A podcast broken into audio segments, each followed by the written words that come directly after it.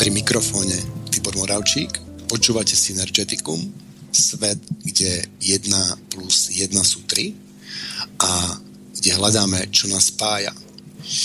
Takže dneska sme si dali takú tému, že na čo sú nám dane. Ja si myslím, že všetkých to zaujíma, že toto je jedna z takých najpálčivejších otázok. A pozval som si k tejto téme Ľubora Perháča. Vítam ťa, Ľubor. Ahoj, Tibor. A od mikrofónu nás bude sprevádzať Martin Pavolár. Pekný večer prajem všetkým poslucháčom.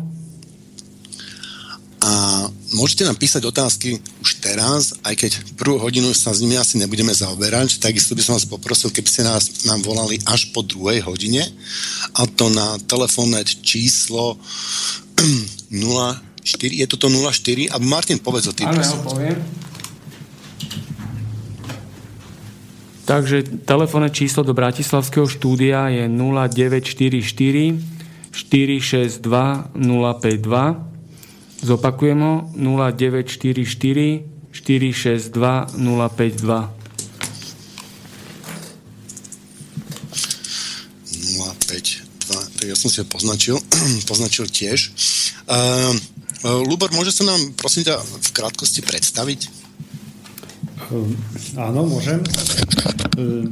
Ja som vyštudoval vysokú školu elektrotechnickú, ale v podstate hneď po škole som sa začal zaoberať podnikaním a špeciálne ma zaujali peniaze, čiže keď som vlastne prišiel tak do života, do praxe, tak to bol 90. rok. Tak práve sme boli po revolúcii, no a človek sa musel oháňať, ako sa dalo. Nastúpil som síce po vojne, ako som sa vrátil na nejakú internú doktorantúru na tej škole, kde som študoval, ale dokázal som to vlastne stať pred žiakmi a zároveň túto doktorantúru študovať asi iba pol roka, lebo príjem bol tak nízky, že ma to veľmi nelákalo. A ešte som mal, by som povedal, takú po roku pauzy, mimo obor, som mal skôr trému stať aj pred žiakmi, tak som si povedal, to nechcem zažívať, takže radšej som sa pustil do sveta podnikania a peňazí. No a potom od 93. roku som vlastne robil vo VUB Investe, takom najväčšom, ako správca najväčšieho investičného fondu na Slovensku, VUB Kupona, zároveň tretieho vo federácii z privatizácie, čo bol. Takže a potom som sa stal šéf-maklérom v tejto spoločnosti a neskôr som založil vlastnú spoločnosť, ktorá bola jedným z najväčších obchodníkov na kapitálovom trhu na Slovensku. Takže to bol môj život niekoľko rokov a postupne sa tento kapitálový trh zdevastoval tu na vplyvom hlavne politický garnitúr, ktoré tu nastupovali, a vplyvom zákonov, ktoré vytvorili. Takže asi tak v krátkosti. Tými peniazmi... No na tom sa zhodneme, že tými zákonmi to veľa pohnojili. Takže poďme teda hneď k jadru veci. Ľubor, na čo sú nám dane? Čo si myslíš, akože čo je dôvodom daní? No, niekto by mohol povedať, dane sú nám na dve veci. Hej, obidve sú, neviem, či sú neslušné veľmi, ale zaujala ma v tvojej... Mohli by sme tak postupne cez to nejak prejsť a vybudovať celé tak, že na konci snad na to prídeme v tejto chvíli, na čo sú nám dane. Ale veľmi pekné to bolo, keď si ten úvod hovoril a názov relácie, tak čo nás spája, si tam spomenul. A s peniazmi sa mi stále vracia v neustálých obmenách v mojom živote, že málo si uvedomujeme možno, čo je štát, čo je právo a čo nás v tom štáte spája. A tu nám mám takú možno nie veľmi zaužívanú vetu, ale v tom štáte nám spájajú peniaze. Nehovoríme o ľudskej rovine, takže ťažko, keď sa o tom veľmi často nehovorí, ťažko je to odbúrať, hej? Alebo zvyknúť si na úplne niečo nové. Ale v spoločnosti môj názor je, a vyjadrujem to takto, že nás spájajú peniaze. A teda otázka je základná, že aké tie funkcie tým peniazom dáme, no a jedných z tých dôležitých takých funkcií, ktorú majú, je dane a to, čo by mali robiť, že nejak uspokojovať všeobecné verejné blaho, alebo by sme s tým mali budovať nejaké verejné statky z tých peňazí, čo sa vyberajú na daniach. Takže nejak taký úvod celkové základ. Takže dane potrebujeme, preto vlastne verejné blaho. Čiže sú také projekty, ktoré sú spoločné vždy pre nejakú skupinu, či už je to na úrovni brána alebo barak, ulica, mesto, štát a tak ďalej. Vždycky máme niečo spoločné a aby sme tie spoločné veci vedeli zorganizovať a zabezpečiť, aby všetko išlo v pohode, ak má, potrebujeme dane.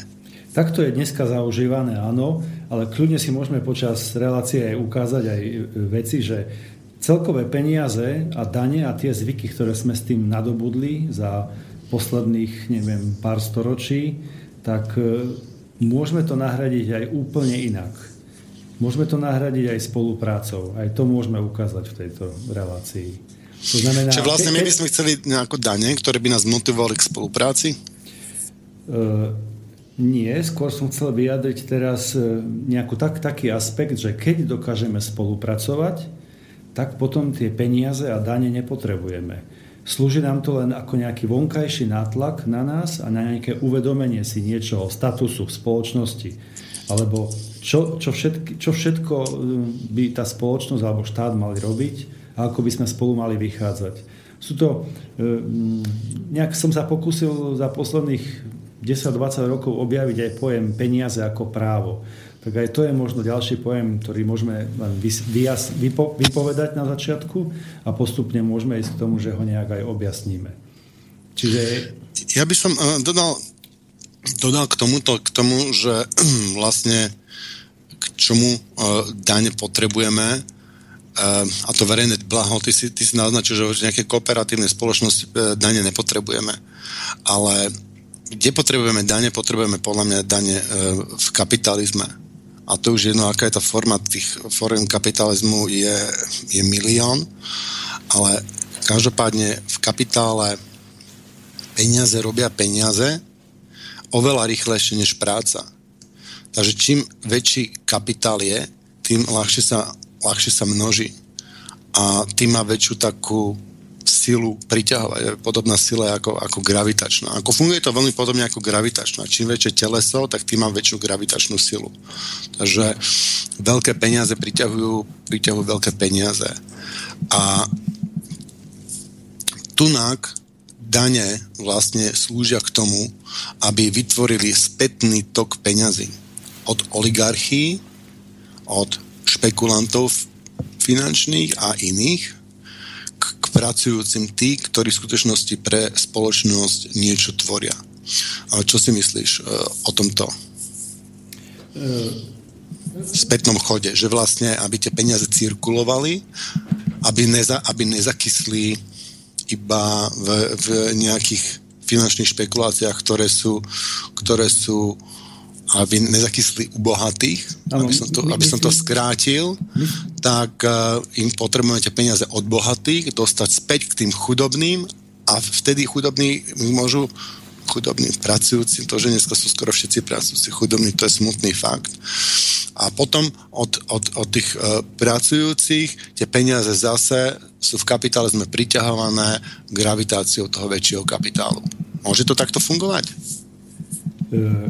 Jedno, čo vyjadril si tam viacero myšlienok, všetky boli zaujímavé pre mňa, ku ktorým by som sa aj rád tak nejak bližšie objasnil. Čiže jedno je kolobeh.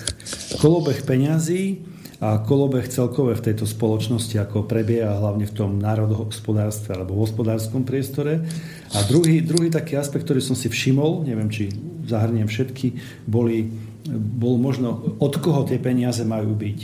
A tu by sa možno bolo dobre vrátiť niekde späť do histórie a ukázať možno nejakého uvedomelého človeka, ktorý tie peniaze nemusel vôbec platiť. Ako ty si spomenul nejaké 2-3 pojmy, ako je oligarchov a podobne, alebo špekulantov, tak pôvodne to určite tak myslené nebolo. A pôvodne väčšina spoločnosti sa považovala aj, že to spoločenstvo bolo nejaké kompaktné, ktoré držalo spolu a tvorilo pre jeden celok. Spolu tvorili navzájom a ako keby držalo to vedomie toho spoločenstva, držal nejaký panovník, alebo kráľ, alebo Čingischan, faraón, podľa toho, aký typ spoločnosti to bol, alebo v ktorom regióne sa to nachádzalo. A typické pre toho kráľa kedysi, alebo faraóna bolo, že on bol nositeľom aj tej svetskej múdrosti, aj božskej alebo nebeskej. A vtedy skôr tá spoločnosť bola nastavená, že nebol človek, ktorý by neveril v Boha. Hej, otázka, že každé spoločenstvo používalo nejakého iného Boha, možno môžeme povedať, ale oni žili tým, že verili v niečo vyššie, ako je človek sám, a transformovaním tejto múdrosti nejakej nebeskej cez toho panovníka sa dostávali k tomu, že prečo tvoria a prečo spoločne pracujú na nejakom produkte alebo celkové, čo vytvárajú, aké hodnoty. Ten panovník bol väčšinou ten, tým, že tie hodnoty, ako bol on schopný cez seba nejak odovzdávať tým ľuďom, podľa toho teda, aký bol, tak väčšinou sa malo za to, že on je nositeľom týchto dvoch síl, aj svetskej, aj nebeskej. Takže malo sa za to, že ten panovník je múdry a v takomto duchu on tie dane nemusel platiť, lebo on všetko dával pre blaho ľudu viac alebo menej dobre. Až potom neskôr, a to je dobre spomenúť podľa mňa, ako sa transformovala táto moc. Ona sa neskôr rozdelila, nejak sa to rozdelilo nejak na cisára napríklad v Európe a na cirkev, a tam sa tie dve moci rozdelili a každý si už uzurpoval nejaké práva a moci, a aj tie dane potom boli ako keby dvojaké. Hej. A potom už celkom iné je to biblické vyjadrenie, že má človek platiť dane, tak sa hovorí tak dajte cisárovi, čo je cisárove, a Bohu, čo je Božie. Čiže úplne iný kontext to nadobudne, a až keď prídeme do dnešného času, kedy vznikajú štáty a parlamenty, tak sa vlastne dostávame do polohy, že ten panovník, teraz prepáč, použijem taký výraz, ako keby hlúpol postupne, stratil tú božskú moc, a tá moc sa stále, len tak sa mohla, stratil múdrosť. A tá múdrosť sa mohla len tak nejak rozdeliť alebo udržať v spoločnosti, že sa rozdeľovala na všetkých a na stále väčší počet ľudí.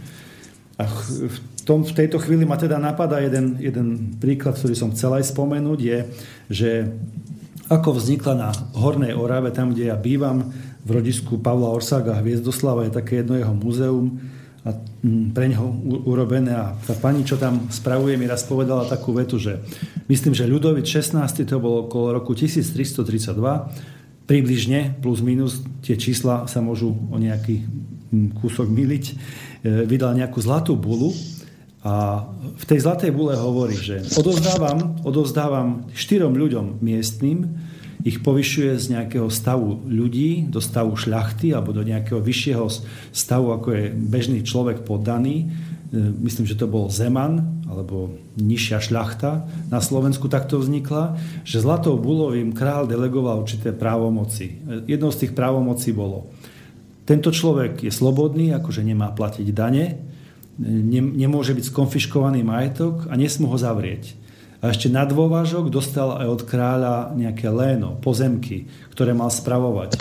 Čiže to je taký prvý akt, že keď človek z toho poddanstva sa dostal niekde vyššie, dostal sa za to, že je zodpovedný, že spravuje majetok tomu svojmu pánovi zodpovedne, dobre a pán je s ním spokojný a nemusí sa už o ňo starať. Čiže slobodný človek dostal... No, dostal myslíš, že môže byť nejaký slobodný človek? To, ja by som sa vrátil úplne až k začiatku k tomu, lebo sa tu buduje na niečom, s čím ja teda sa úplne nestotožňujem. No, nech sa páči. A to je, ty si povedal, že na začiatku tej histórie ľudia držali spolu a kooperovali. S tým som súhlasil a potom si povedal, že preto, lebo boli v hierarchii a ja neviem, spomenul si Čingischana, ja by som tam mohol pridať Alexandra alebo Napoleona alebo Hitlera, Stalina, kohokoľvek. No. Si tam to samé, ako história ich je plno. A teraz otázka je, že tí ľudia v hierarchii, oni spolu naozaj držia a kooperujú, alebo sú mocou k tomu nútení. No to som sa práve snažil, Tibor, rozdeliť. Ja som práve chcel ukázať, ako kedysi bol panovník, ten veľmi historicky dozadu, poviem to pred Kristom, nositeľom všetkej tej múdrosti.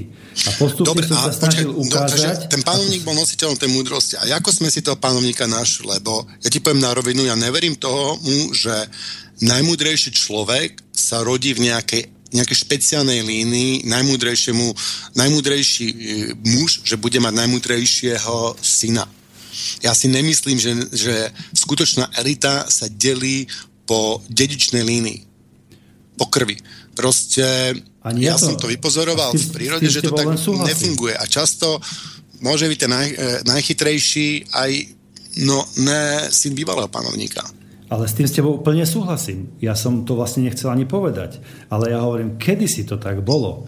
Ale dneska vidíš, že tu práve nositeľmi nejakej šikovnosti, múdrosti a snaživosti sa môžu dopracovať k tomu aj ľudia úplne jednoduchí.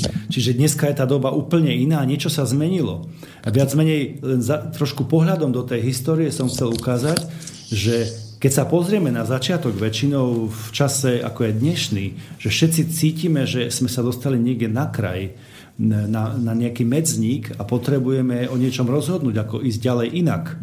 Hej, tak je dobre sa pozrieť ako keby spätne na začiatok a uvedomiť si všetky tie fakty a možno len tým, že sme niekde pokročili a si to pozrieme od toho začiatku, len ako taký spätný pohľad, tak vlastne dojdeme k tomu, že si môžeme uvedomiť v celej tej línii časovej, že ako to prebehlo a následne možno príjmeme úplne iné závery, ako sme doteraz s nimi pracovali.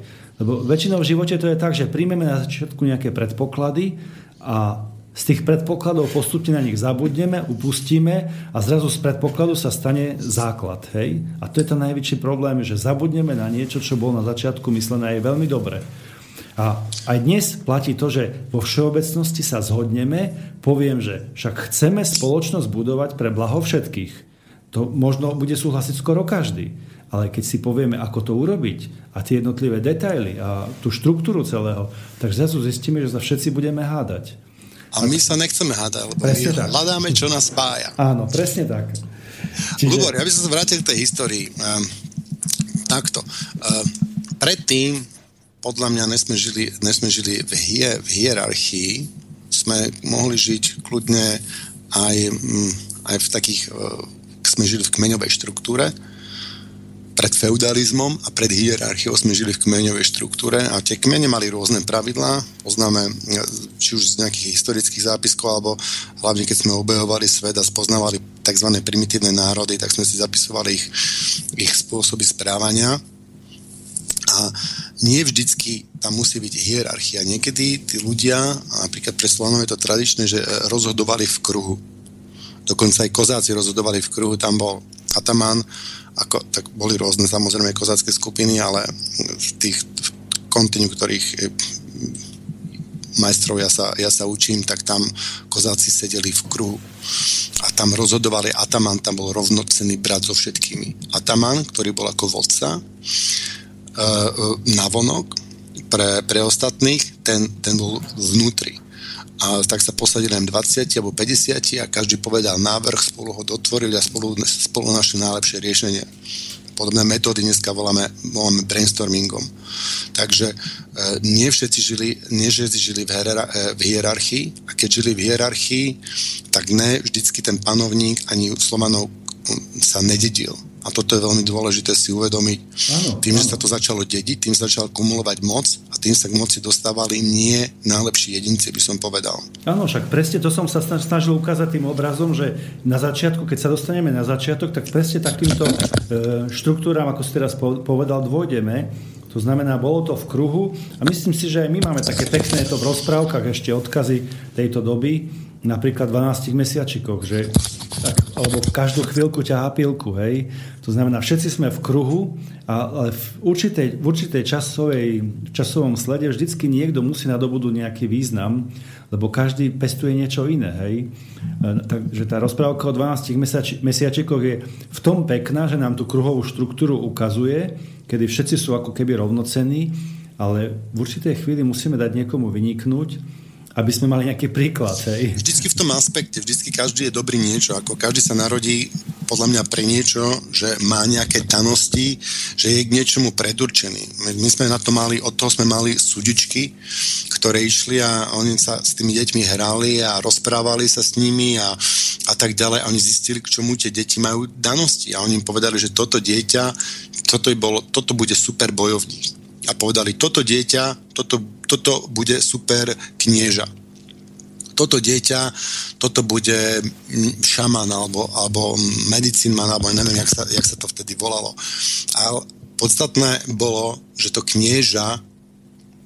knieža nebolo vlastníkom.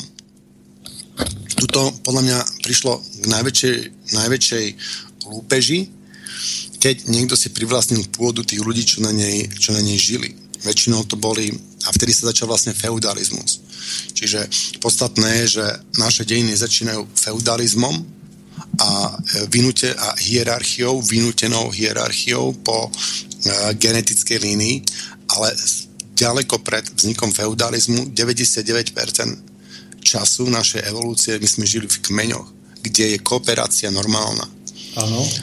Veľa ľudí je presvedčených dneska, že kooperovať je niečo nereálne, že to je utopia a že to proste nefunguje, že my všetci bojujeme, ale to není pravda, lebo my sme žili v kmeňoch, kde si proste nikto ani len nedovolil, ani ho nenapadlo nekooperovať.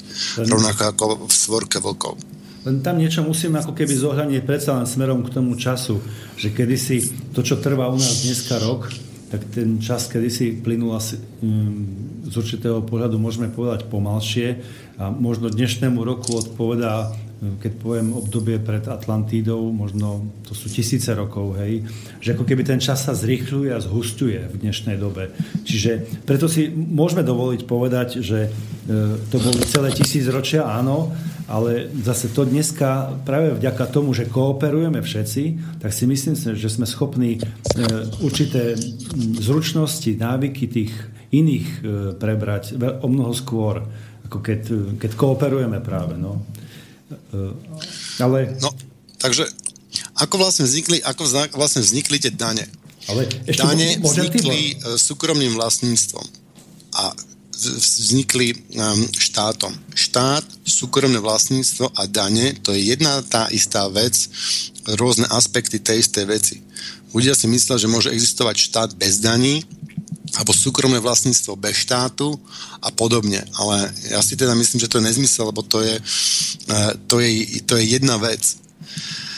Takže tak chcel som ešte... ja ti vykreslím takú tézu, teda ja si myslím, že vznikli dane a potom by som rád počul tvoj názor na to.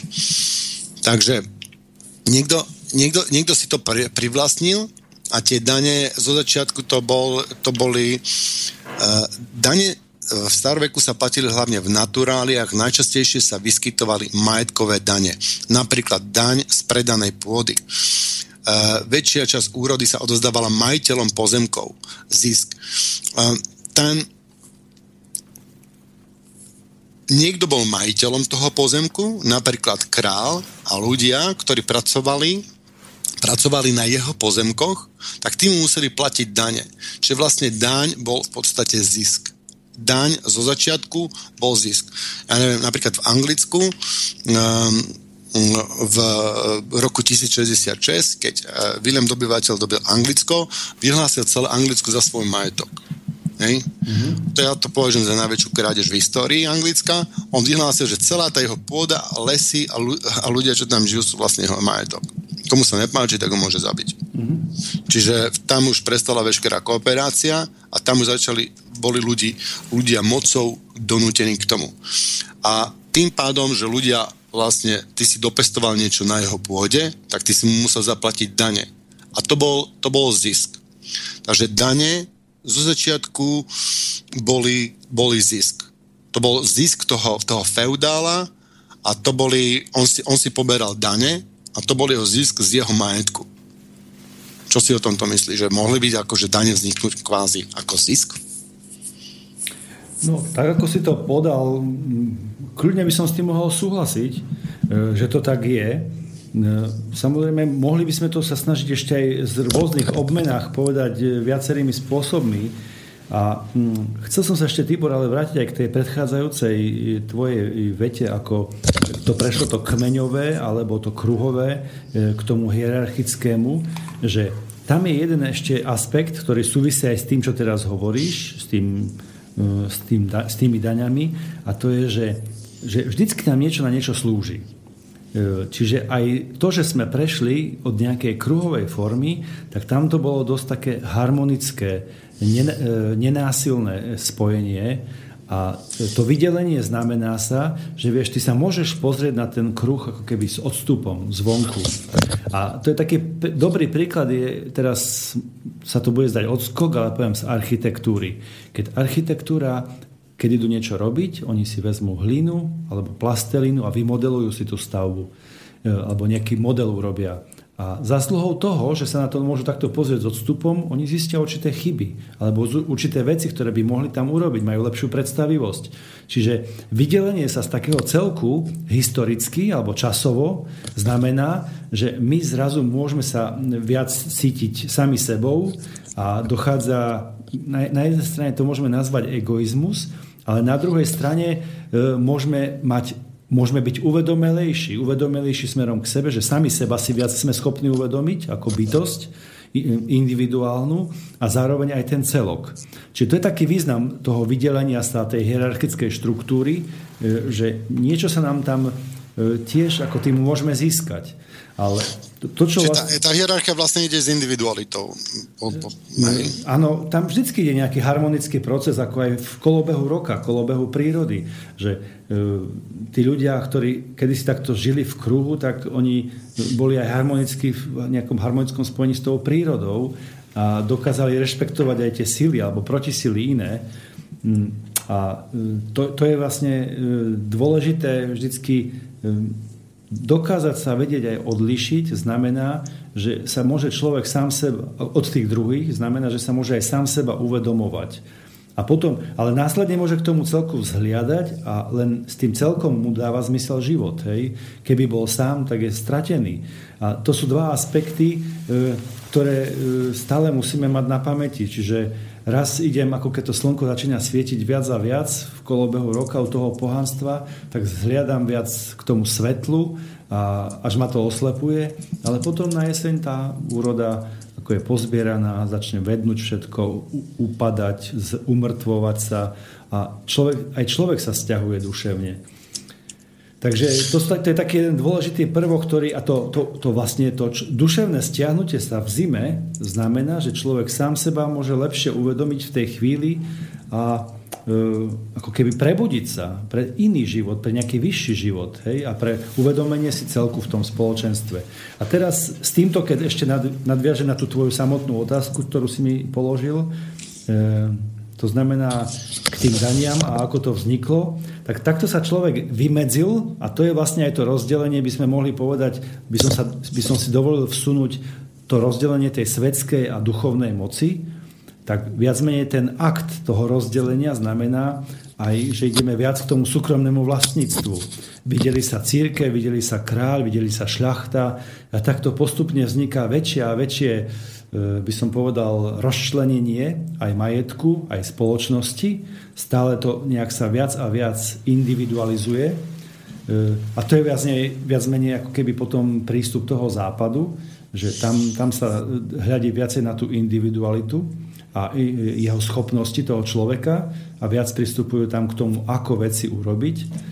No a to je možno potom taký protipol, vzniká ten východ stále a hovorí sa, že múdrosť stále prišla z východu a tam stále vidíme ešte také, to sú veľké komunity. Aj tá Čína, ako je postavená, alebo Mongolsko, dodnes to sú obrovské komunity, kde tam sa vyčleniť z celku je v podstate nemožné. Ten celok ho keby udupe. Aj tie tresty, keď niekto sa vyjme dneska v Čínskej ľudovo-demokratickej republike, tak dokážu aj toho pohlavára odsúdiť, zabiť. Lebo proste sa veľmi odlíšil od toho kolektívu. Takže to sú také rôzne prístupy. To by spravili aj vlci zrejme, keď proste v svorke vlkov nejaký vlk by okradol svorku, čo by proste vlka nikde ani nenapadlo, lebo je programovaný k tomu komunitnému životu, tak tí vlci by ho buď by ho zabili, alebo by ho vyhnali. Takisto to bolo aj v tých kmeňoch. Aj to, áno.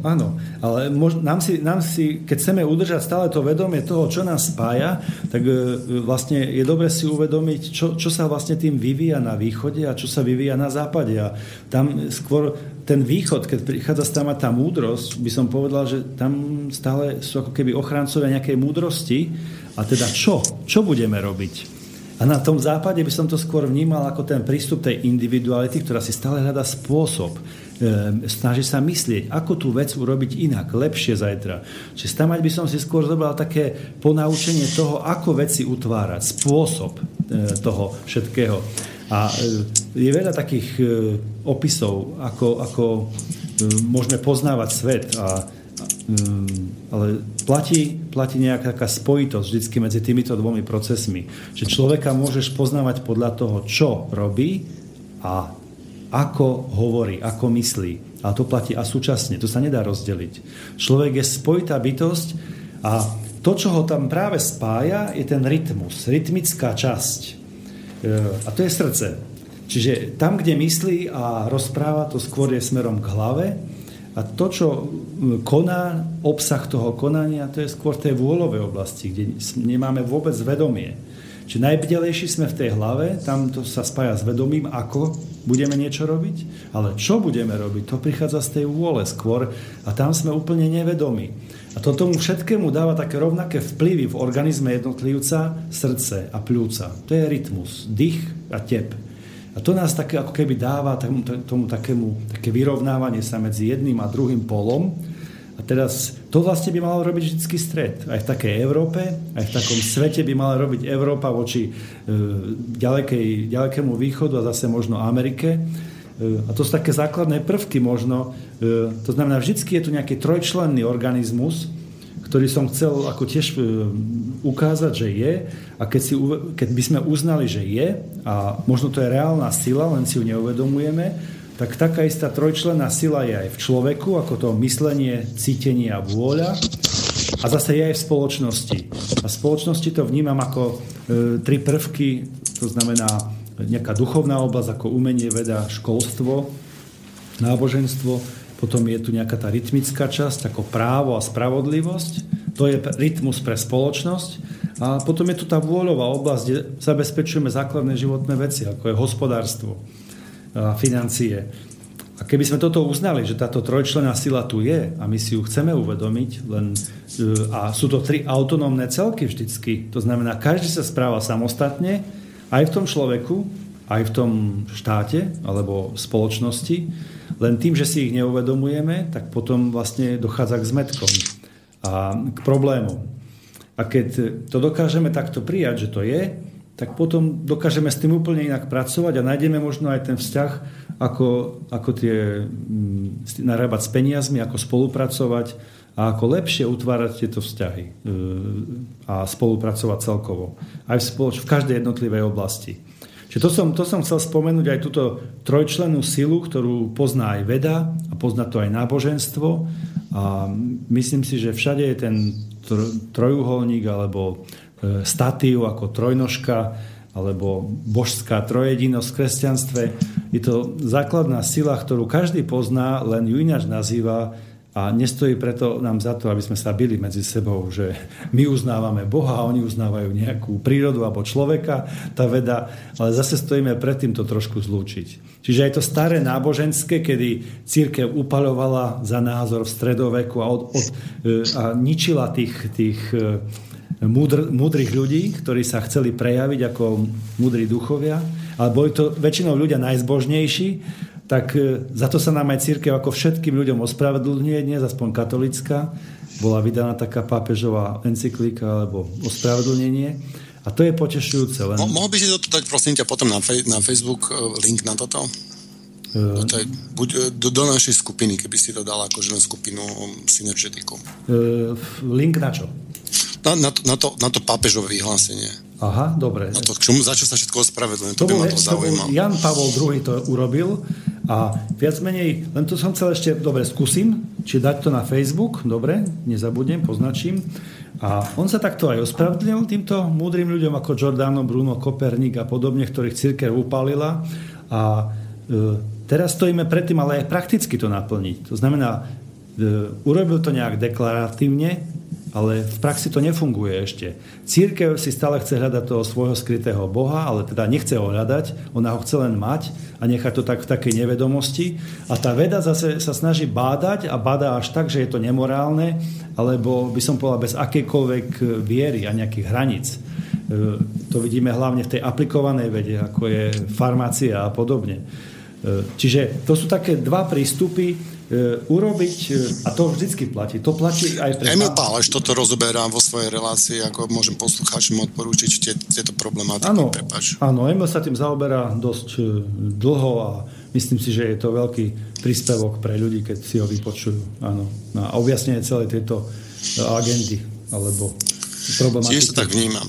No takže ja skúsim to nejak zhrnúť. Čiže vlastne my sme žili v nejakej viacej v komunite, a potom sme sa moc viac individualizovali a tá individualita nás vlastne je súčasť nejakého cyklu, podobne ako jar, leto, jesen, zima a vlastne my sa zase späť vrátime cez tú individualitu späť k tej komunite v tom cykle, ale už budeme vlastne takou uvedomelejšou súčasťou tej komunity. Že predtým sme boli takou neuvedomelou súčasťou tej komunity. Individualizáciou sme sa uvedomili. Vlastne uvedomením to je vlastne to uvedomenie, by som prirovnal jablku poznania v Biblii. Uvedomením sme boli vyhnaní z toho raja, toho komunitného spôsobu života a dostali sme sa do individuality, čo je vlastne také peklo, že to už není raj, lebo v tej komunite bol vlastne raj, tá komunita držala spolu, podporovali sa a tak ďalej, kooperovali a potom sme sa stali, teraz nás čaká, dúfam teda, ďalší krok, stať sa opätovne žiť ako komunita, ale uvedomelé, dobrovoľne a pri uvedomení si aj svojej individuality, ktorá tiež má svoj význam, podobne ako zima, aj leto má svoj význam. Inak strašne mám rád to prirovnanie, že individualita je tá zima a komunita je to leto, ako mi to tak pekne mi to dokliklo, veľa vecí, čo tu rozprávaš. Áno, vtedy sme s celým vesmírom spojení, slnko je vonku, je teplo, sme aj my také teplé vzťahy sú v lete, môže to tak byť, kľudne, môžeme to tak nechať. Sme otvorení a cítime to teplo, lebo tá komunita nám dáva to teplo. Hej, ako je to krásne prirovnanie. Úplne s tým súhlasím. Tam je veľmi dôležité to slovo, čo si ešte povedal, dobrovoľne. To znamená, aby nás nenúčil štát, aby nás nenúčil nejaký panovník, ale sami chceme pracovať v prospech blaha všeobecného a komunity, alebo toho spoločenstva, kde žijeme. To je tam najdôležitejší prvok. A... Dobre, ale dobrovoľne, teraz niekto nám vlastní celý svet. On proste teraz, niekde som čítal minulé, možno to bolo len hoax, ale možno to v skutočnosti fakt príde, že niekto proste si kúpil slnko.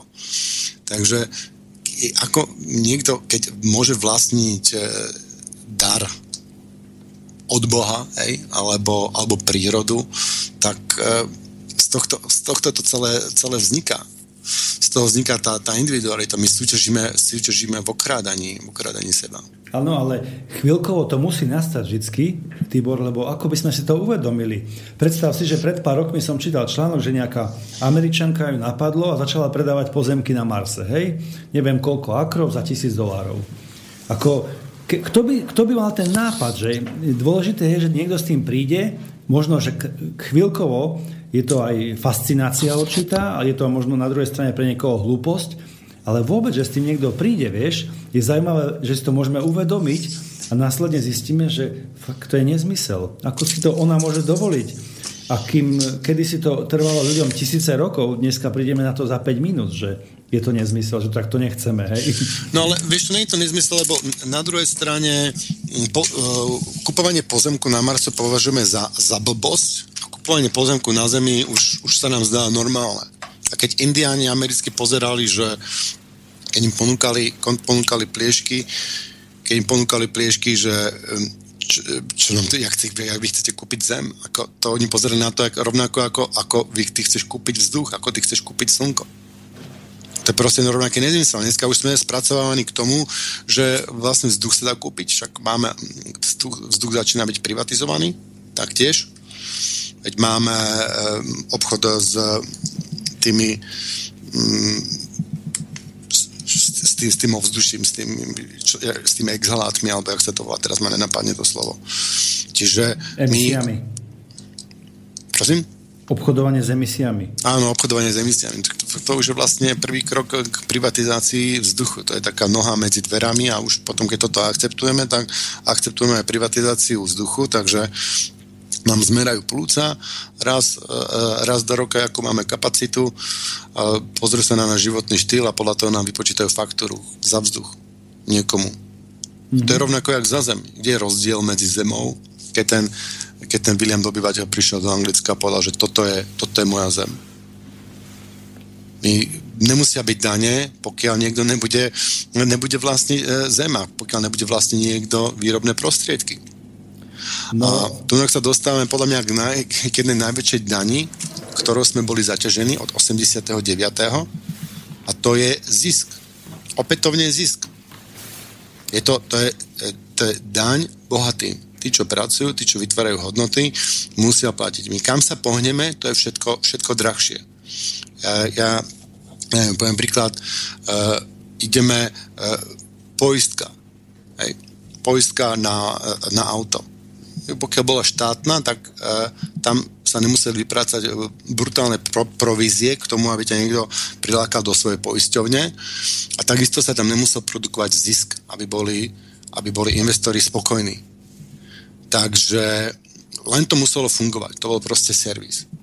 Ja by som to prirovnal, no a to je potom vo všetkom. To je bankovníctvo, to je celé poisťovníctvo, to je dôchodkové poisťovníctvo, to je úplne všetko. Rafinéria, to je benzín, hej, predtým, keď rafinéria slovná bola štátna, tak nemusela produkovať zisk. Produkovala toko peňazí, aby sa mohla rozvíjať, aby sa mohla modernizovať a aby sme mali kvalitný benzín. Ale v momente, keď sme si ju predali, tak k tej reálnej cene, k reálnym nákladom nám pribudla obrovská daň a to je zisk. A toto sa stalo kde sa pohneme od rožku v obchode, cez poisťovníctvo, bankovníctvo a tak ďalej. Od 89. sme zaťažení brutálnou daňou a to je zisk. Kto chce rozumieť, ako to funguje, nech si zahrá Monopoly, alebo pripravujem takú hru, keby to chcel niekto vydať, stolovú hru a bude to podobné ako Dosti Hasánsky alebo tento typ hier, Monopoly, investor, ale bude sa to volať privatizácia. A tam na každom poličku pochopíme, že predtým v 89. prvých 10 kol sa bude odohrávať pred 89. a kde vstúpiš, tam neplatíš. Tam neplatíš, to znamená platíš iba reálne náklady. Ale ako náhle je to súkromné, to znamená, že niekto ťa tam môže ostrihať. Stávaš sa ovcov a začína ťa niekto strihať. Ostriha ťa, troška ťa ostriha na tomto poličku, na tomto. A my si musíme uvedomiť, všetci tí, čo tu nadávajú na vysoké dane štátu, že my neplatíme dane štátu. My platíme dane špekulantom, ktorí nás oberajú o našu prácu. A najväčšia daň, ktorou sme zaťažení, sa volá zisk. No, vidíš to, tak to ako si to celkom zaujímavo popísal toto všetko, ale tak či tak, vieš, ja budem na strane toho, že to potrebujeme. Potrebujeme to zažiť, lebo keby sa ten jeden sa neuvedomil, alebo nebol tak egoistický a neprehlásil ako ten Angličan, že toto sú teraz moje ostrovy a vy ste moji poddaní, alebo niečo v tom duchu, alebo ten zisk, keď to vezmeme tak, že niekto tvorí, tak tí ostatní by im dobre bolo, vieš, stále v tej komunite a spoločenstve žiť. To znamená, tam je určitý by som povedal, nástraha, že uspokojiť sa iba s tým tak, ako to je. Nevystúpiť z toho. A to znamená, že ten vývoj tam by ako keby zastával.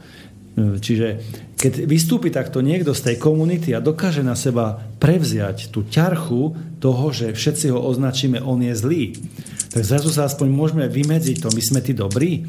Hej? Čiže ono to je veľmi nápomocný prvok a potom samozrejme sa oddelia aj ďalší, ktorí chcú ďalšie svoje pozemky a ďalší stupeň takého egoizmu menšieho a menšieho, až prídeme na to, že tá komunita zrastne tak rozbitá, že už komunitou nie sme a stojíme vlastne pred tou základnou úlohou. Chceme byť tou komunitou. Čiže toto by sme si mohli prebrať po pesničke, lebo už teda ako tu dozela rozprávame, sme zaťažili z tých poslucháčov, nech si môžu vydýchnuť. Čiže, aby som to celé zhrnul, Ľubor, áno. Takže tá individualita je nutná k tomu, aby sme dobrovoľne, aby sme si uvedomili tú komunitu vedomé, aby sme išli do toho a na inej úrovni. Je to súčasť toho cyklu, rovnako ako dýchame, ako bije naše srdce a mení sa počasie. Hej? Môžeme to tak nechať, áno, presne tak. Super, som rád, že sme sa zase dohodli na niečom, čo nás spája, že sme našli kopec veci, čo nás spája. Veľmi zaujímavé rozprávaš, mi to doklikáva do mojej skladačky. Takže môžeme si dať nejakú pesničku a potom pôjdeme ďalej. Áno, poďme na to. Tak si pustíme pesničku od Janka Lehockého Peniaze. Ďakujeme.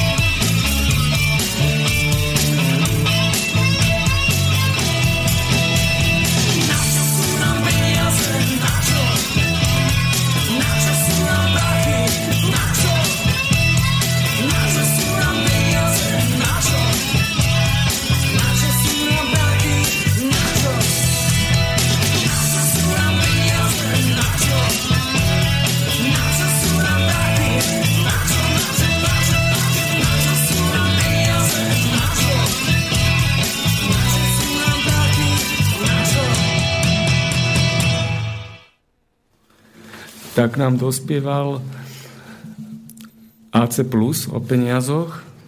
Potom si pustíme ako druhú pesničku toho Janka Lehockého o peniazoch. Tak ja by som ešte takto chcel k tomu uzáveru, čo si povedal ty, Tibor, možno teda nie k tomu, ale ako keby na novo niečo povedať, čo sa dostaneme k tým daniam a trošku z iného pohľadu, ako to môžeme vnímať, že boli to rôzne názvy, hej? Historicky, cez nejaké desiatky a odpustky a každú dávku nejak ináč nazvať, daňovú alebo inú, alebo úrokovú, alebo ziskovú, ale samotná daň ako taká prichádza až koncom 19.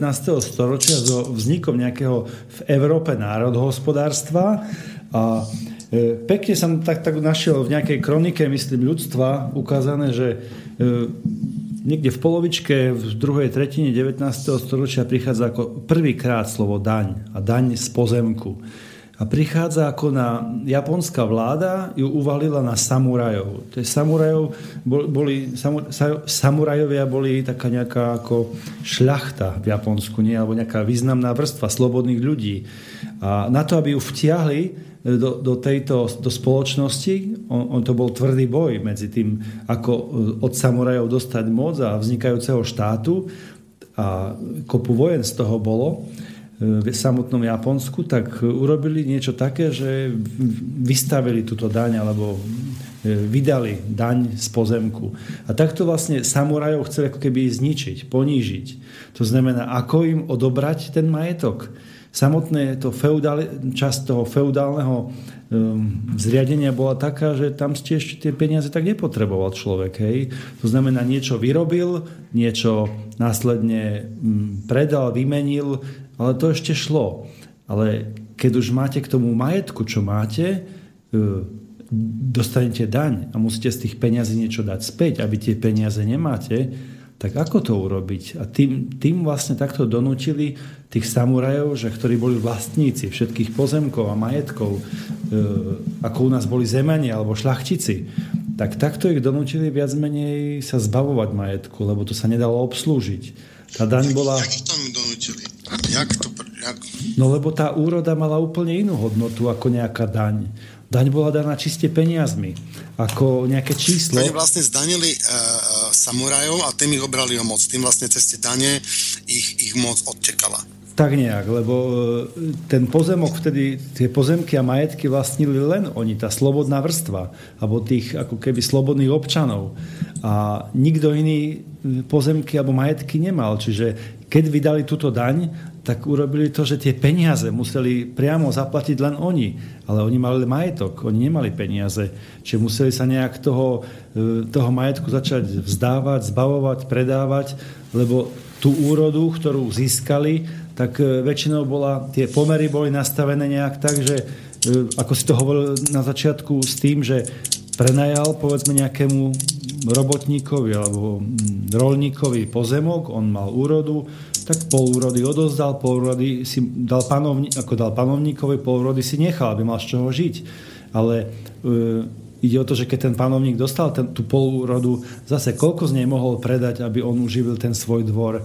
A tak sa to nejak, by sme mohli ukázať, že sa to členia znižuje, až nakoniec zistíme, že v tých naturáliách to išlo takto žiť a mohol zostať tým panovníkom, ale ako náhle do toho vstúpila tá daň a odvod pre ten štát, tak zrazu tá šľachta, tí samurajovia museli niekde klesnúť. Museli sa ponížiť. Najhoršie bolo, že ten štát zo začiatku bol ten panovník. Ten panovník reprezentoval štát. To sa rovná. Štát sa rovná panovník. Akože vo feudalizme. Áno, ale tam potom nastúpil doslova novodobý štát, ktorý nastupujú pred tými 200-300 rokmi a postupne zosilňoval a prišla ako keby aj tá... A to je vlastne časť odovzdania moci z kedysi toho panovníka prešla cez tú parlamentný štát sa delegovala na ľudí takýmto spôsobom. Čiže aj z toho vidíme, z toho prvotného obrazu tam, kedy bol nejaký panovník nositeľom tej celostnej múdrosti, tak a potom... Mal by byť, áno, dobrý... Niekedy to bol kľudne psychopat. Presne, to je dobrá poznámka. Čiže tam došlo k rozčleneniu na tú cirkevnú a svetskú a sa delí cirkev a cisár a teraz prichádzame k štátom a parlamentnej demokracii, kedy takto cez zástupcov svojich prichádzajú aj ľudia k tomu, že sa tá moc rozdeľuje na nich. Otázka... No teraz, v 13. storočí vznikla parlamenta na to, akože veď úplne stredoveký nástroj, ktorý my stále používame na organizáciu spoločnosti, napriek tomu, že od 13. storočia, ja by som dúfal, že by sme pokročili, ale ako v sociálnom aspekte organizácie spoločnosti vôbec. Len som chcel poukázať na ten jeden obraz toho odovzdania moci, že cez tú parlamentnú demokraciu novodobých štátov, ako keby sa dostáva prvýkrát tá moc doslova až ozaj k tým ľuďom, alebo tá múdrosť až k tým ľuďom, ale otázka je, že čím bola podporená. Bolo to tak iba formálne, cez tých zástupcov odovzdané, ale na tom by sme mohli vidieť, že nejak to ale neprebehlo do konca. Nejak sme to nedokončili, tento proces. Proces demokracie sa nejako zasekol. Zasekol sa. To je jeden taký obraz. A druhý obraz je, tie dane, ako vznikli, tak to bola prvá daň, ako doslova pomenovaná daň z pozemku. Alebo obdoba dane z majetku. A potom následne prichádza niekde okolo roku 1892 som našiel nejaká daň z príjmu. Tá prichádza v Amerike. To znamená, keď z tých priemyselných oblastiach, kde vznikalo robotníctvo, začínajú robotnícke hnutia a oslobodzovacie hnutia žien a podobne, vzniká koncom 19. storočia ako odozva na vznik toho národohospodárstva a priemyslu, tak vznikajú mesta, štvrte robotnícke a hnutia jednotlivé odporu. No a tam niekde v tomto období na konci teda vzniká aj tá daň z príjmu, ako to je otázka, čo robí vlastne viac menej tá daň z príjmu. Keď tam poviem, keď tam povieme pár rokov dozadu, že sme chceli vtiahnuť tú vrchnú vrstvu a takto ju nejak dostať do toho, ponížiť ju, tak čo sme urobili s tým robotníctvom, lebo to bol hlavný, alebo tých farm, nie, ako majiteľov fabrík tých až tak veľa nebolo. Čiže tam tá daň z príjmu zase a odjak živa to... bolo vždy také 1% cirka. No, to je otázka. Tak vidieť celú históriu, že vlastne to je 1% parazitov a 99% ľudí okrádaných. Oni niekedy podplatia ešte nejakých 5-10% ďalších najsilnejších a najbezzábrannejších ľudí, aby ten systém udržali. Ale otázka znie, že ten argument bol, že prečo vláda USA uvalila túto daň z príjmov vtedy na ľud, alebo na koho, to by chcelo vedieť, podrobnosti už neviem, tak koho tam vtiahla, či to platilo len na tých veľkopodnikateľov alebo aj na ľudí v práci, lebo dneska vlastne vidíme, že väčšinou daní z príjmov platia ľudia, fyzické osoby, zamestnanci. Nie, neplatia to veľkopodnikatelia a majiteľia firiem a manažeri. Masa to platí.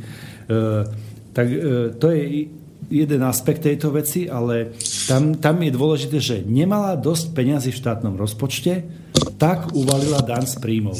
A to je prvýkrát také jednoznačne napísané a to robilo desiatky vedcov túto kroniku ľudstva. To som ja nenapísal.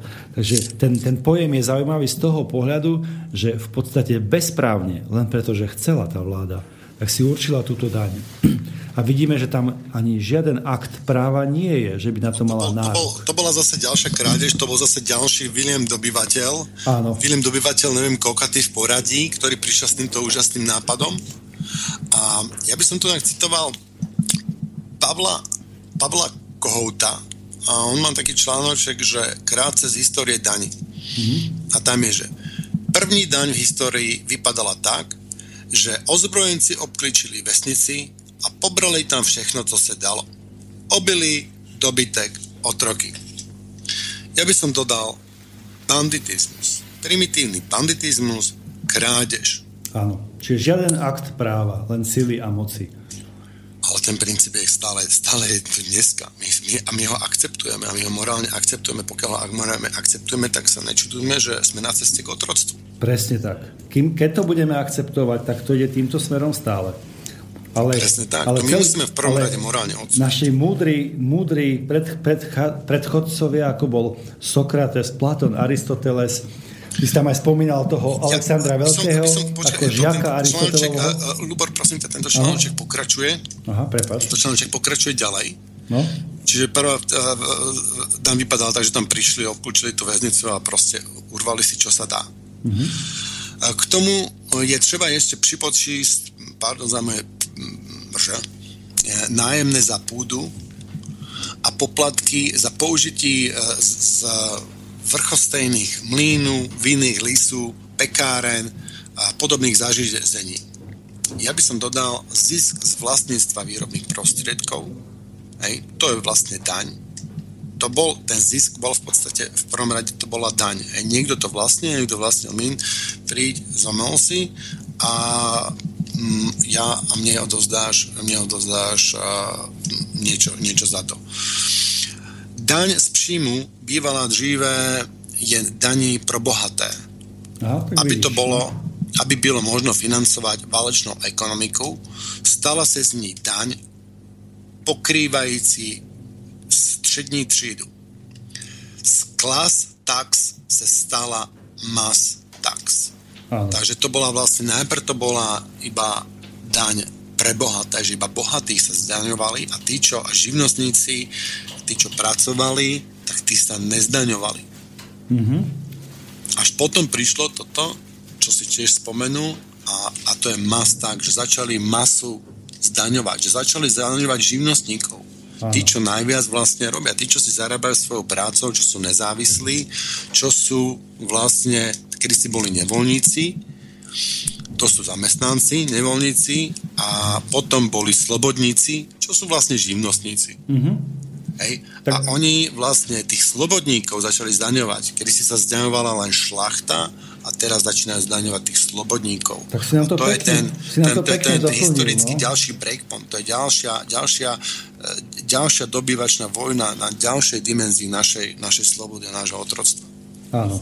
A potom, keby sme to tak spomenuli, lebo potom chcel by som povedať na záver jeden pojem, takže niekedy neviem, čo bolo medzi tým všetko, ale prichádza, aspoň po revolúcii a pred revolúciou si pamätám, že bola nejaká daň z obratu. A dodnes tá v Amerike aj zostala a daň z obratu platili len vybrané subjekty, veľkopodniky a hlavne také podniky národného hospodárstva. A samotná, potom prichádza DPH, v Nemecku prichádza v roku 67 a u nás až v roku, myslím, 1994. A to už je doslova z tvorby zisku, ale celoplošne.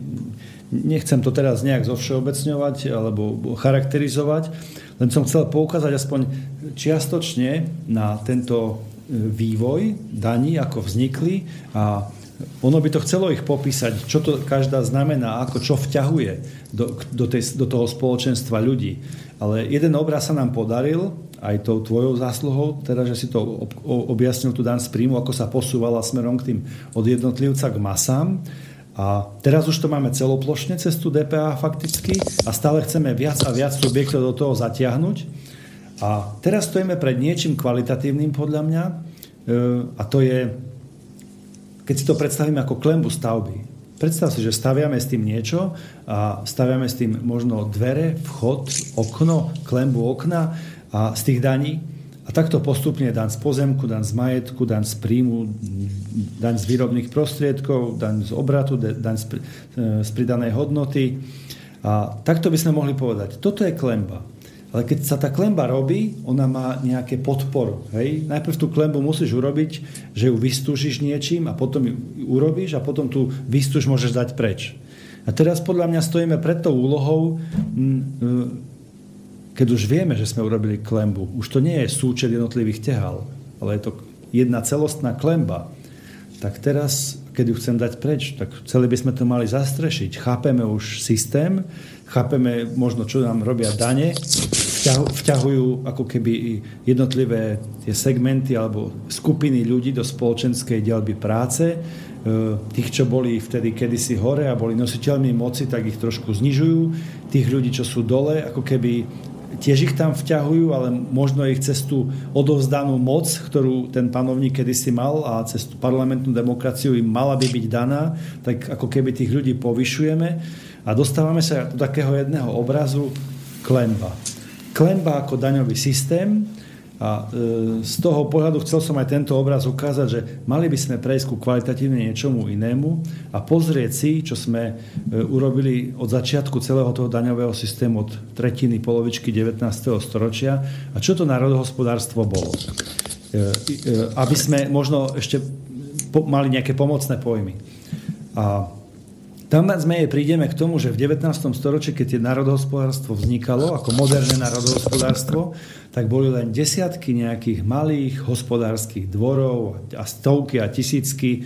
Boli úplne samostatné a tie boli nekooperujúce, ale dokázali prežiť každý sám. Ten nejaký dvor hospodársky.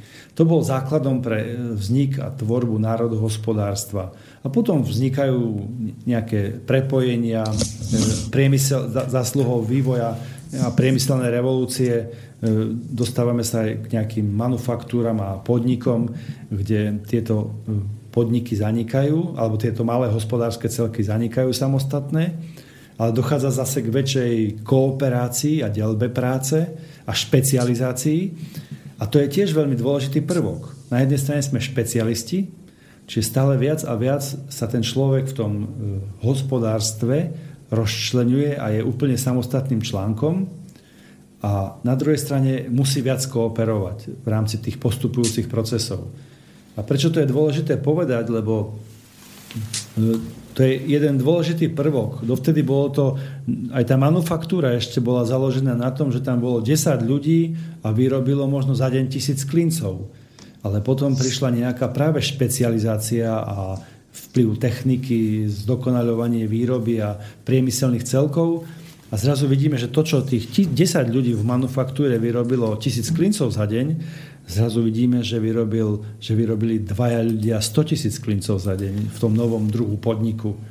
A takto viac menej niečo sa stráca, niečo tu vzniká a postupne znovu vidíme, ako sme došli k niečomu, čo dneska voláme globálna ekonomika. Ale nikto to nepovedal a nikto sa spätne nepozrel a nevie ju ani definovať, čo robiť. A možno to je tá kríza, ku ktorej dochádzame a ku ktorej nevieme ani čo s tými daňami.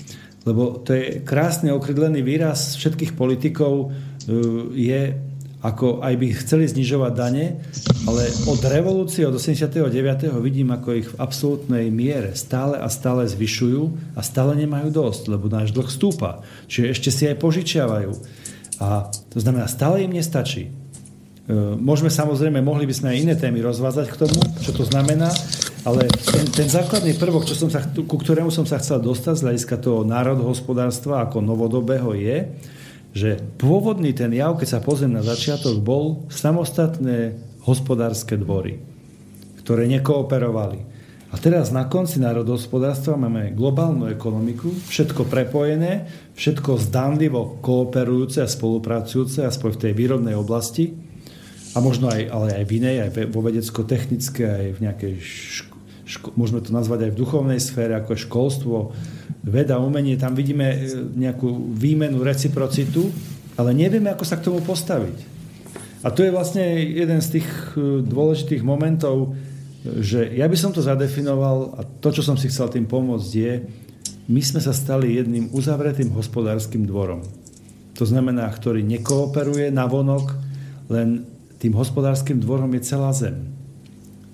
A tu nám musíme uplatniť ako keby úplne iné pravidlo.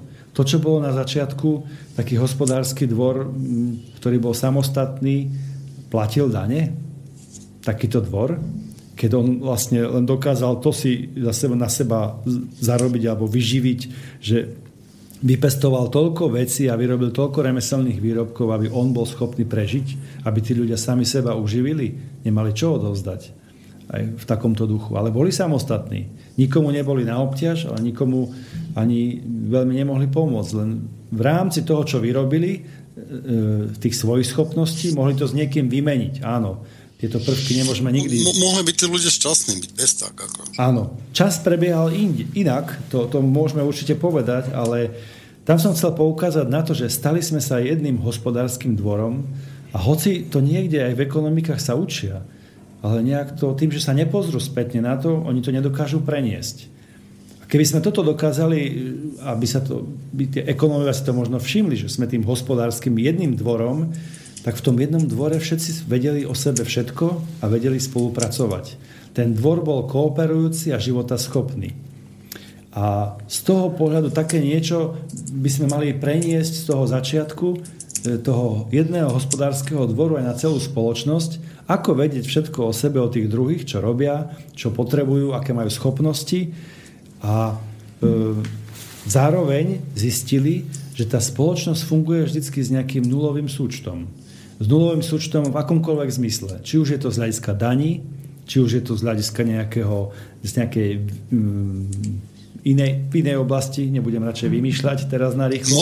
Moci napríklad. Minul som z poslednej Pálešovej relácii spomenuli moc ako aspekt, že aj v tomto aspekte to je tiež pekná myšlienka. Mm-hmm, tak... Že proste moc, napríklad štát, keď sa zbaví moci, tak tá moc sa presunie niekde inde.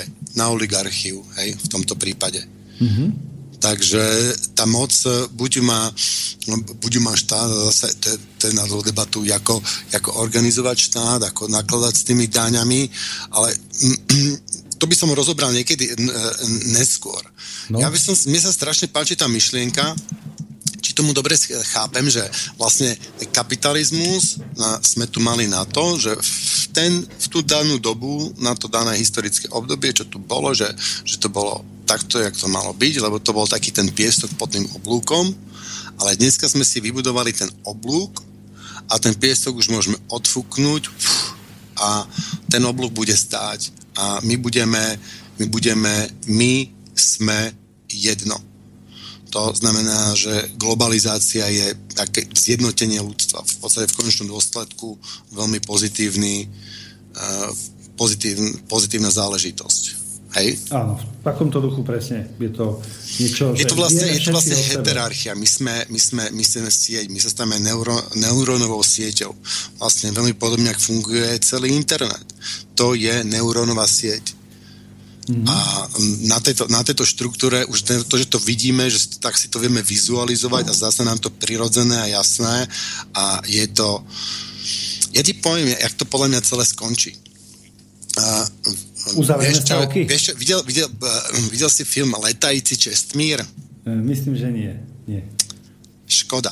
Tak to bol, a tam bolo také niečo, že z budúcnosti a tam bolo, že CML. Centrálny mozek lidstva. A to bol počítač a on vlastne vedel všetko.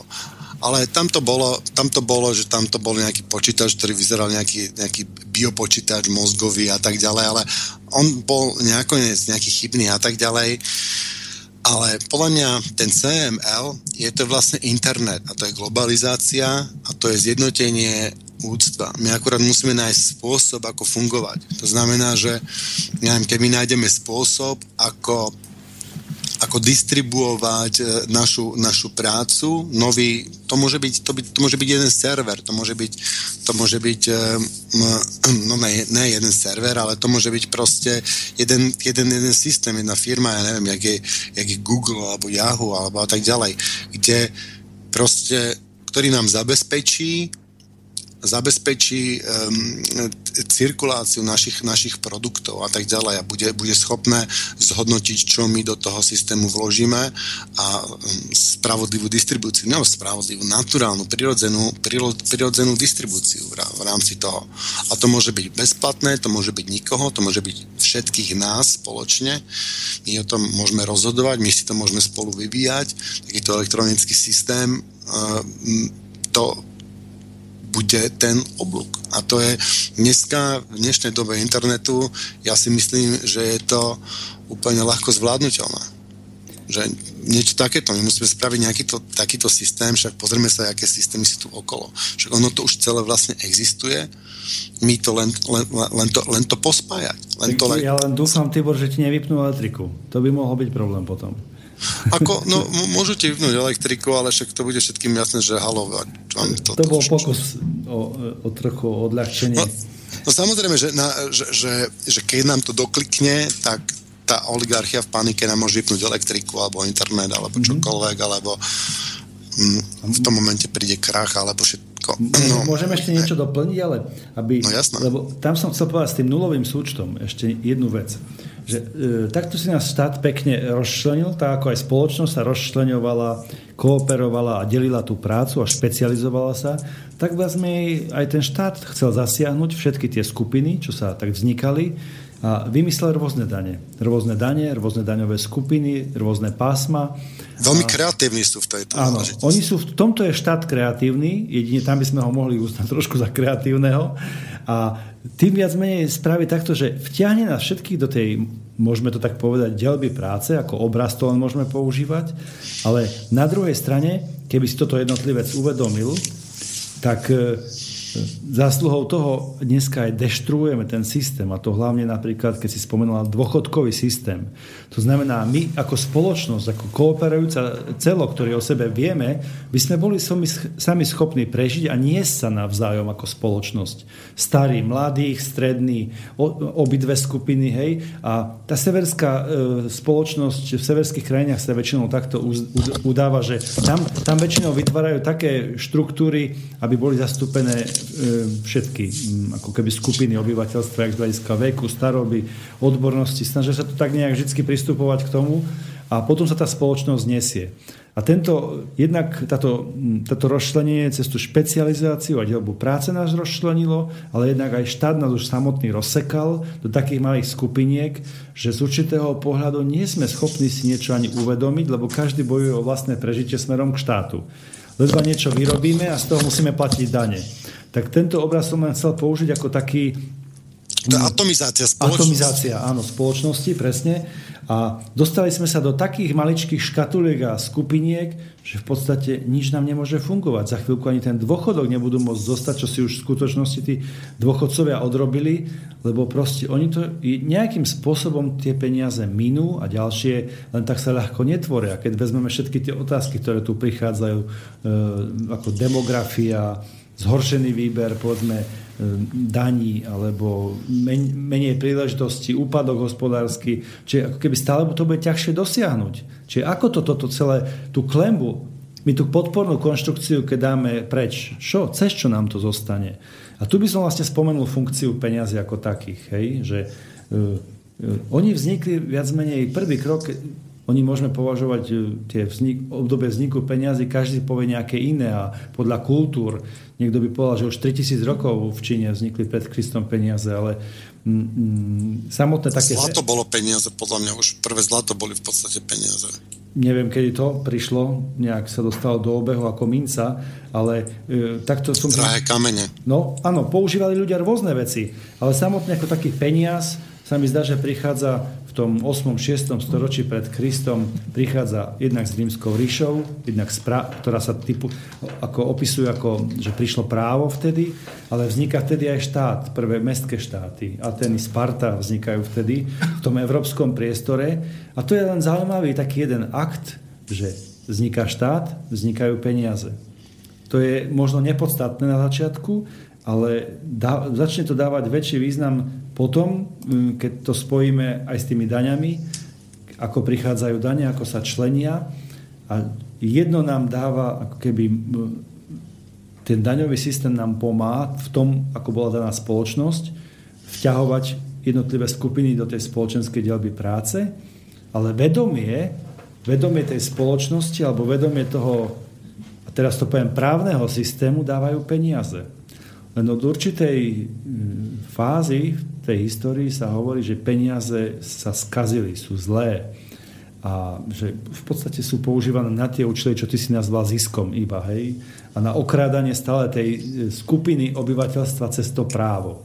Čiže... No my musíme mať obeživo, ktoré nemôže byť predmetom obchodovania, by som povedal. Tak, a peniaze sa stali tovarom v určitej fáze a teraz sú už fakticky úplným tovarom a majú svoju cenu, ktorou je úrok. A A to sú zase zložité otázky, čo by sme mohli ešte rozvíjať ďalej, hlavne ten úrok a ako sa tvoria peniaze a celý ten bankový a peňažný systém a systém frakčných rezerv. Ale dôležité to je aspoň v takom krátkom oblúku naznačiť, že takýmto spôsobom sa oddelilo potom aj právo od peňazí. Kedysi to mohol vlastne vydať len ten najvyšší panovník, tú mincu, alebo on bol nositeľom aj tedy tej múdrosti, ale aj toho majetku. On bol správca aj celého, on to rozdeľoval. A tam sa stalo to oddelenie tej moci práve cez nejakých možno špekulantov, ktorí to začali, povedzme, nejak duplovať, skladovať, za čo si brali poplatky. A môžeme rôzne schémy pozrieť si historicky, ako, čo sa udialo, aby bol zisk z toho pre niekoho. Ale viac menej peniaze boli na začiatku spojené so vznikom štátu s právom. A to tým, že sa stali tovarom, to viac menej túto funkciu sme ako keby ani nikdy nemohli vidieť a ani ju pochopiť. Ale to, čo sa ako keby ja snažím, je ukázať peniaze ako právo.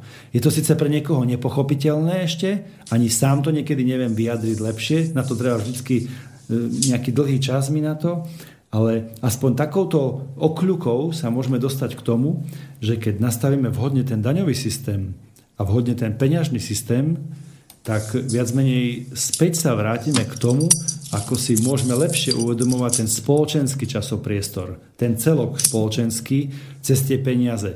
Peniaze sú prvou inštanciou vždycky, že ešte mi to, tak spoločnosť to ako nevie, kto sa tým nezaoberá, kto nevníma. Ale v tých národných bankách a vedia skôr ako aj v štatistických úradoch ešte, že tu na už niečo neklape, tu na už niečo nesedí. Z tých finančných tokov a zo zberov jednotlivých tých údajov, poplatkov v bankách, ako sa vyvíjajú objemy, tak tam oni už vedia vás menej niekoľko týždňov a mesiacov dopredu, musíme niečo robiť. V tom sú peniaze veľmi prospešné, aj celý ten peňažný systém, že oni nám na základe tých peňažných tokov ukážu niečo, čo doteraz sme neboli schopní vidieť. A následne vieme o mnoho rýchlejšie reagovať a vlastne udržiavať ten spoločenský život alebo mechanizmus pri spoločenský život. Musia to byť peniaze, s ktorými sa obchodovať a väčšina vlastne tých peniazí vzniká samotným obchodovaním s peniazmi. Ja som to čítal už dávno a myslím, že to bude veľmi podobné, keď ne horšie dneska, že 95% produkcie alebo zisku vzniká obchodovaním a zbytok skutočnou ekonomikou, prácou. Teda však to je brutálna rakovina. Tak samozrejme, že peniaze, keď sa všetky natlačia hentam, lebo tu na kapitálovom trhu sa zarába viacej než v reálnej ekonomike, tak nastane odliv tých peňazí. Tam je niečo v tejto rovnice chore a podľa mňa je to práve to, že sa s tým môže obchodovať. Dneska môže spraviť elektronické peniaze. Máme Bitcoin, ktorý funguje inak, ktorý je obmedzený, ktorý má obmedzenú hodnotu a v rámci tohto sa to pohybuje. Hej? Tak my si môžeme naprogramovať, akú menu my chceme. Môžeme sa zamyslieť nad tým, ako by mala vyzerať ideálna mena.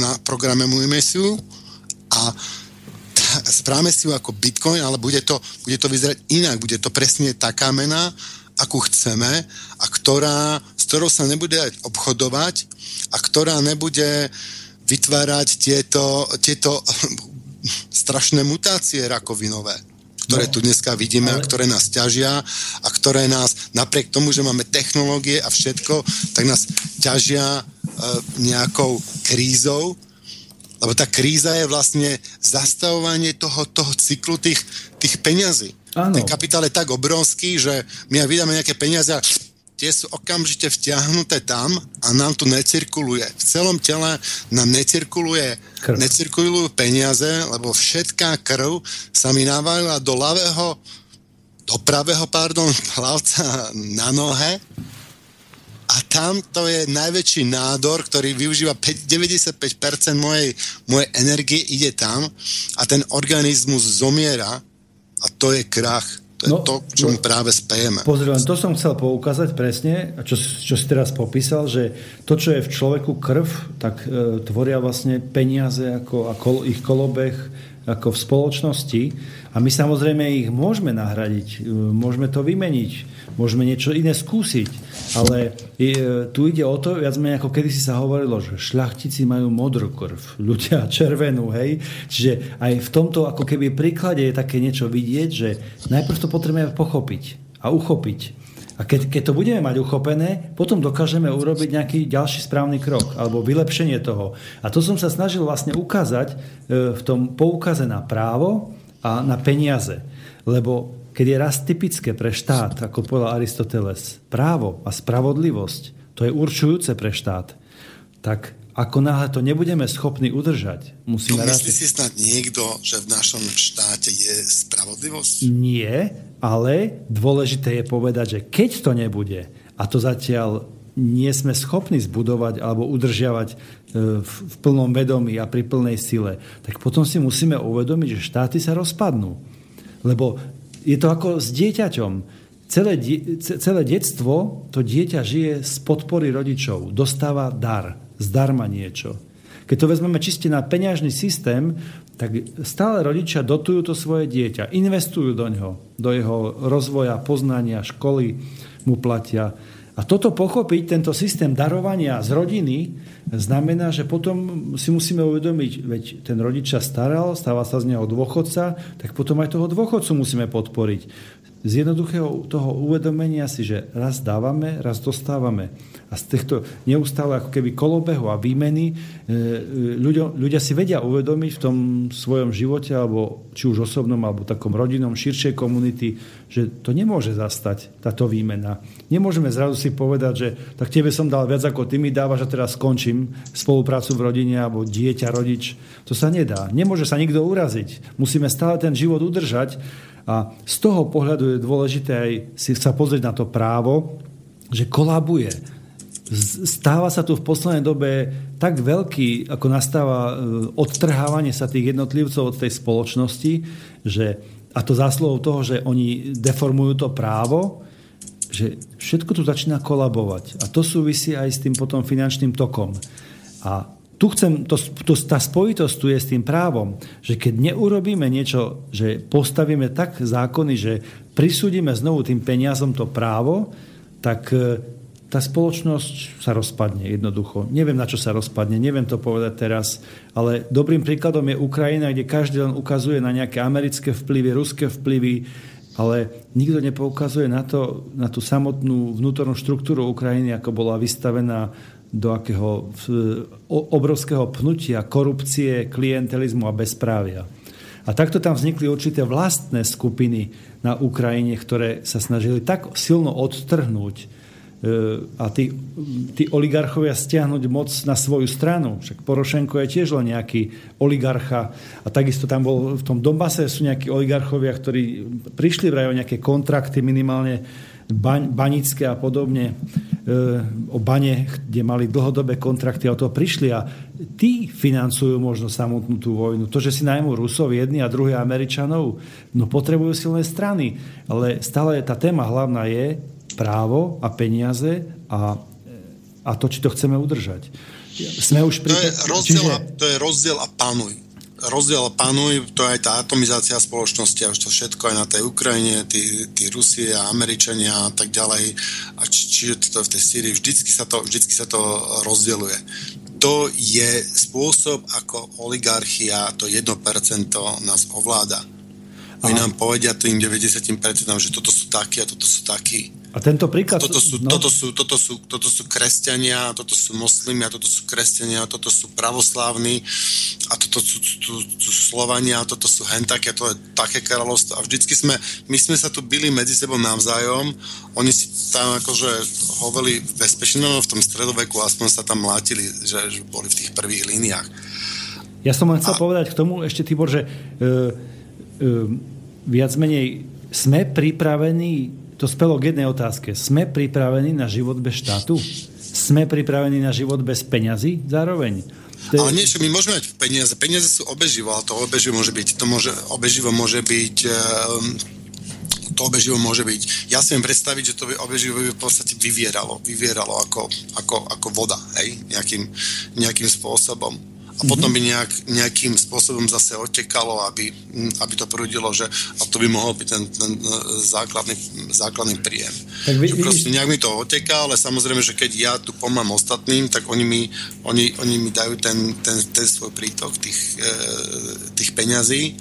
A samozrejme, že ten prítok peňazí musí byť aj rozdelený podľa nejakých oblastí na rôznych úrovniach, lebo tam musí byť zachovaná tá motivácia. To znamená, že keď ja neviem, v tejto dedine sa bálajú a seru na to, ani sa im nedieje, tak oni si žijú v nejakej tej svojej bubline. Vždycky tí ľudia, ktorí tam na tom participujú, ktorých sa to jedná, tak tí by mali byť motivovaní a tí by mali právo rozhodovať o tom, čo sa vlastne tam deje. A nie niekto, koho sa to netýka, alebo kto to není. V tomto som jednoznačne za ekonomickú demokraciu. Tibor, ja prepáč, vstúpim do diskusie.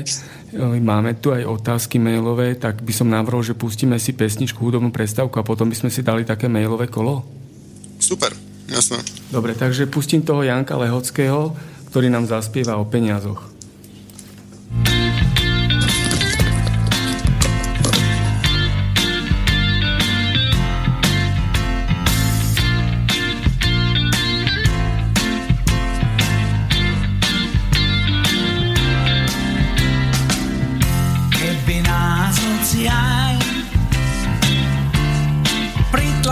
Bieda, osobnosť peniazmi vyvážiť sa nedá. Veci, ktoré už nezachráni nik, hravo vyrieši Milan Štefánik.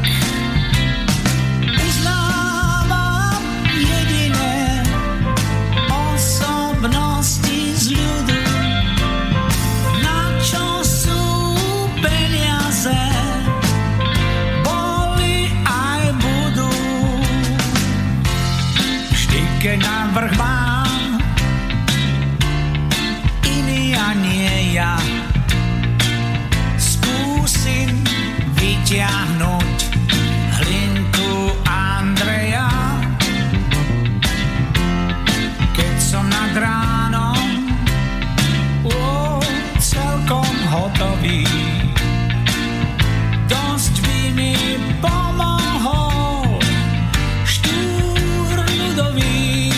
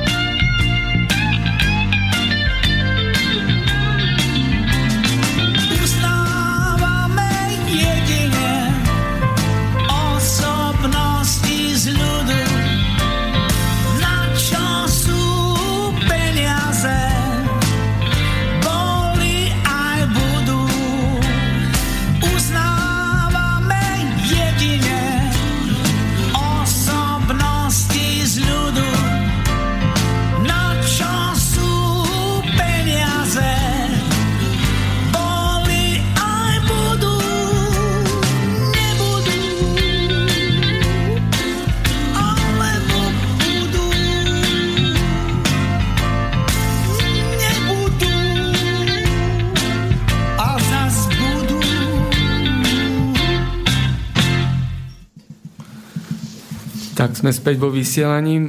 Počas pesničky Ľubor vybral jednu mailovú otázku. Ja ju prečítam. A Áno, Ľubor, to je známa, tuším, buddhistická myšlienka, že je treba okúsiť kyslé, aby sme poznali sladké. Lenže, naozaj to tak je? Čo je v skutočnosti hlavným cieľom snaženia človeka? Aby bol šťastný. Ak je šťastný aj tak, že nepozná to sladké, prečo by sme toho mali kyslým nútiť, aby mu na to sladké vznikla potreba? Prečo civilizovať v úvodzovkách tzv. Primitívny v úvodzovkách národ v džungli, keď je šťastný taký, aký je? Výsledky vidíme. Nešťastie, choroby, smrť. To má byť cena za to, aby pochopili, že predtým boli šťastnejší? Myslím, že neuvažuje správne. Ďakujem, Ľubo z Košíc. To je ťažká otázka, ak by som pravdu povedal, keď tak, ako je postavená, ale myslím si, že udržiavať, vlastne ľudstvo je tým silné, že udržiava túto diverzitu. A to, čo sa deje práve v poslednej dobe, v poslednom období, je, že my túto diverzitu, biodiverzitu alebo ľudskú diverzitu potierame. To znamená, nie je schopný niekto určiť, čo je správne, čo je nesprávne. Ale práve to, ako sa dneska tá spoločnosť rozvíja, niektorí sa stavajú do polohy, že my vieme, čo je správne a budeme vás to aj nútiť robiť aj ostatných takto. A to je to tragický pohľad na svet. Čiže... A práve preto, aby sme k tomuto dokázali takéto násilnosti spoločnosti eliminovať, my potrebujeme zažívať tých druhých, tých jeho, ich inakostí a nevyvyšovať sa v zmysle, aspoň ja to tak vnímam, rešpektovať sa, a to znamená, ten druhý môže mať práve tú inú schopnosť, ako sme spomenuli na začiatku tých 12 mesiačikov, alebo tú kruhové, kmeňové spolužitie. To prvotné ešte v lone prírody, keď sme žili a keď sme ešte dokázali takto, ako si Tibor aj ty spomínal, tie kruhové spoločenstva, že takýto obraz ešte máme, tak byť tam znamenalo byť ako keby, použijem výraz v úvodzovkách, v pozemskom raji. Ale... To bol ten raj, veď vtedy sme boli v raji, keď my sme žili v kmeňoch. A my tým, že sme začali mysleť individualisticky a že sme začali okradať vlastný kmeň a že sme začali akceptovať, že je dedenie napríklad a tak ďalej, tým vznikla kumulácia, dedenie, vlastníctvo zeme, vlastníctvo výrobných prostriedkov a ja by som podal okrádanie človeka o jeho prácu. Len som chcel tomu ešte Ľubovi odpovedať, že v zmysle tým, že sme vedľa seba s rôznymi kvalitami, s rôznymi schopnosťami, tak viac menej tým, že môžeme sa vzájomne takto zažívať a aj čerpať z plodov práce toho druhého, tak tým vlastne sme schopní aj prežiť, si myslím. To nazývam tou diverzitou, hej, alebo takto ju, ja teraz som narýchlo vyhotovil, povedal, ale... V tom živote prichádzajú vždy tie zmeny nejaké a nevieme, ako prídu. Čiže to, čo on spomenul, ten Ľubo z Košic, tak viac menej to sladké alebo kyslé, ono príde tak či tak. Lebo to nejak súvisí s tou našou cestou poznania. A otázka znie, aby sme to nejak sa k tomu dokázali postaviť takej, nie takej miere donúcovacej, ale v také, že niekto to už zažil a ten nám môže pomôcť. Neviem, asi som sa stratil trošku aj v tej otázke. No.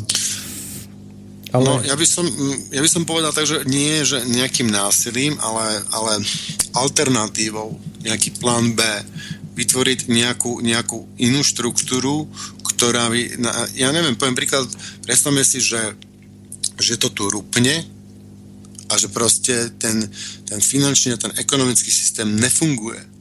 Ale veď my potrebujeme, tí ľudia potrebujú jesť, potrebujú vodu, lekárska starostlivosť, tam musí fungovať elektrika a tak ďalej. My potrebujeme plán B, my potrebujeme začať vytvárať štruktúru, ktorá bude nezávislá na tejto štruktúre, na dnešnej štruktúre. A poďme sa dohodnúť na tom, ako tá štruktúra by mala vyzerať. Tam samozrejme musí byť nejaké obeživo, ale to obeživo to môže byť, môže mať rôzne vlastnosti, ako rôzne kvality.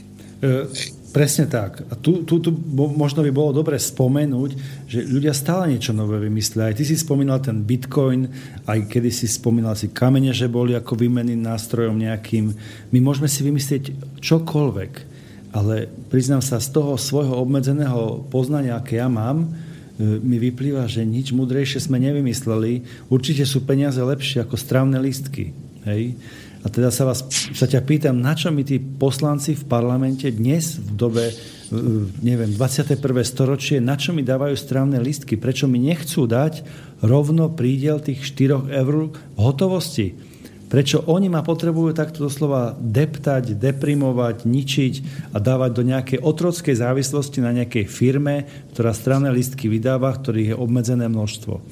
To znamená, vsúvajú nám tu stále nejaký ten oligarchický ziskový prvok. To je ďalšie políčko v tej hre Monopoly, áno, aj v tej privatizácii, áno. Že oni tam zase musíš odvádzať zisk. Zase ťa zaťažili to daňou, tým ziskom, že tunák dovolili niekomu zase na tebe orať. Zase ťa ostrihať. A toto práve, keď môžeme zvýrazniť, je práve tento prvok, keď s ním súhlasí, že ho tam vsúvame a dávame, tak slúži práve na to, že neslúži vôbec pre blaho ľudí, ale na tých 4, 5 subjektoch, ktorí vybrali poslanci v parlamente a ktorým pridelili licencie na vydávanie gastrolístkov. A teda celý ten zákonný systém slúži len na to, aby nás používali, alebo teda zákon používali a tu vydávanie tých licencií, aby nás ostrihali, presne. A v takomto zmysle my nemáme prečo už prispievať do toho kriminálneho ako spôsobu konania. Alebo nemôžeme ho podporovať, nemôžeme... No tak ty navrš, akože to neprispievať, ale však vlastne... Nie, len hovorím, že... je pre verejné blaho, tým pádom všetko verejné blaho tu nám zrazu padne, nebude fungovať to ako... To je ten kritický moment, ktorý teraz musíme nejak rozhodnúť a nejak sa musíme posunúť. Ale a čo keby sme my by sme radšej nejak participovali na prerozdeľovaní tých peňazí a dozerali na tom, prečo tu niekto má mať právo rozhodovať za nás. Ja si myslím, že my keby sme si tu vytvorili systém, štruktúru, že ja môj hlas neodovzdám do tejto frašky volebnej tu, ale ja môj hlas určím, ako uznám za vhodné. A v jednotlivých otázkach budem hlasovať tak, alebo podávať zlepšovacie návrhy. Prečo niekto nemôže podávať zlepšovacie návrhy? Však keď je nejaká vec, tak poďme a zozbierajme všetky zlepšovacie návrhy. Správame katalóg zlepšovacích návrhov. Áno, presne tak. Na to všetky dneska tie technologické výdobytky sveta, medzi ktorým patria aj výpočtové systémy a podobne, slúžia na to, že sme schopní všetky tie dáta zberať, selektovať, vyhodnocovať veľmi efektívne. Ale práve týmto spôsobom to nevedieme. Napríklad, ako si povedal... Na takomto nejakom systéme poznám ľudí, čo na Slovensku pracujú, kto by sa chcel na to tomto venovať viacej a Ľubor, možno ty by si bol akože veľmi nápomocný, si myslím, že niečomu takému Viktor Macenga má rozpracované niečo, skúsi ho kontaktovať ohľadom tejto veci a pomôcť mu ten systém. Viktor Macenga? Hej, Macenga. Dobre, ale aby sme sa vrátili ešte k tej ukážke, lebo nedostali sme sa zatiaľ k tomu, to je kriminálnosti toho štátu. Prepáč, ti teraz skočím do reči, ako vôbec nevadí, keď sa na to nedohodneme, lebo ja by som úplne plynule, bez stresu pokračoval, aj tak sme sa dohodli o 2 týždne, že budeme mať reláciu, chceli sme spraviť bezpodmienečný príjem, ale tak spravíme kľudne, na čo sú nám dane 2 a budeme pokračovať, lebo tu ešte kopec ďalších aspektov, ktoré sme vôbec nerozobrali, čiže by som rozobrala, my končíme za chvíľu, to je to minimálne na 2 relácie, súhlasíš? Dobre, môžeme to takto urobiť. Super, takže o tie 2 týždne budeme pokračovať v tejto téme a že na čo sú nám dane a doriešime to nejakým spôsobom a prejdeme sa cez ďalšie aspekty. Čiže v pohode plynule pokračuj. Dobre, takže chcel som aspoň ukázať tento aspekt, ako stále vo väčšej a väčšej miere sa tvorba zákonov a všetkých tých nariadení a licencií používa na to, aby sme boli väčšinové obyvateľstvo, ty si to nazval, ostrihané, môžeme povedať aj zdierané a udržované zákonmi a mocenským aparátom na to, aby slúžilo to len vybraným jedincom. A v takomto zmysle znovu stráca štát ako taký tú nejakú funkciu toho vedomého utvárania spoločenstva, ju stráca. A v takom zmysle nedáva zmysel dávať niečo z toho svojho cez tento peňažný tok do toho spoločného. To je potom skôr ten náznak. Ale to nie, že ten štát stráca, prepáč, že skáčem do reči, nie, že ten štát stráca ten zmysel, ale my sme nehali ovládnuť ten štát oligarchiou. My sme nehali kapitálom ovládnuť ten štát. A ten samozrejme jedná proti nám. Proste oni nehrajú za nás.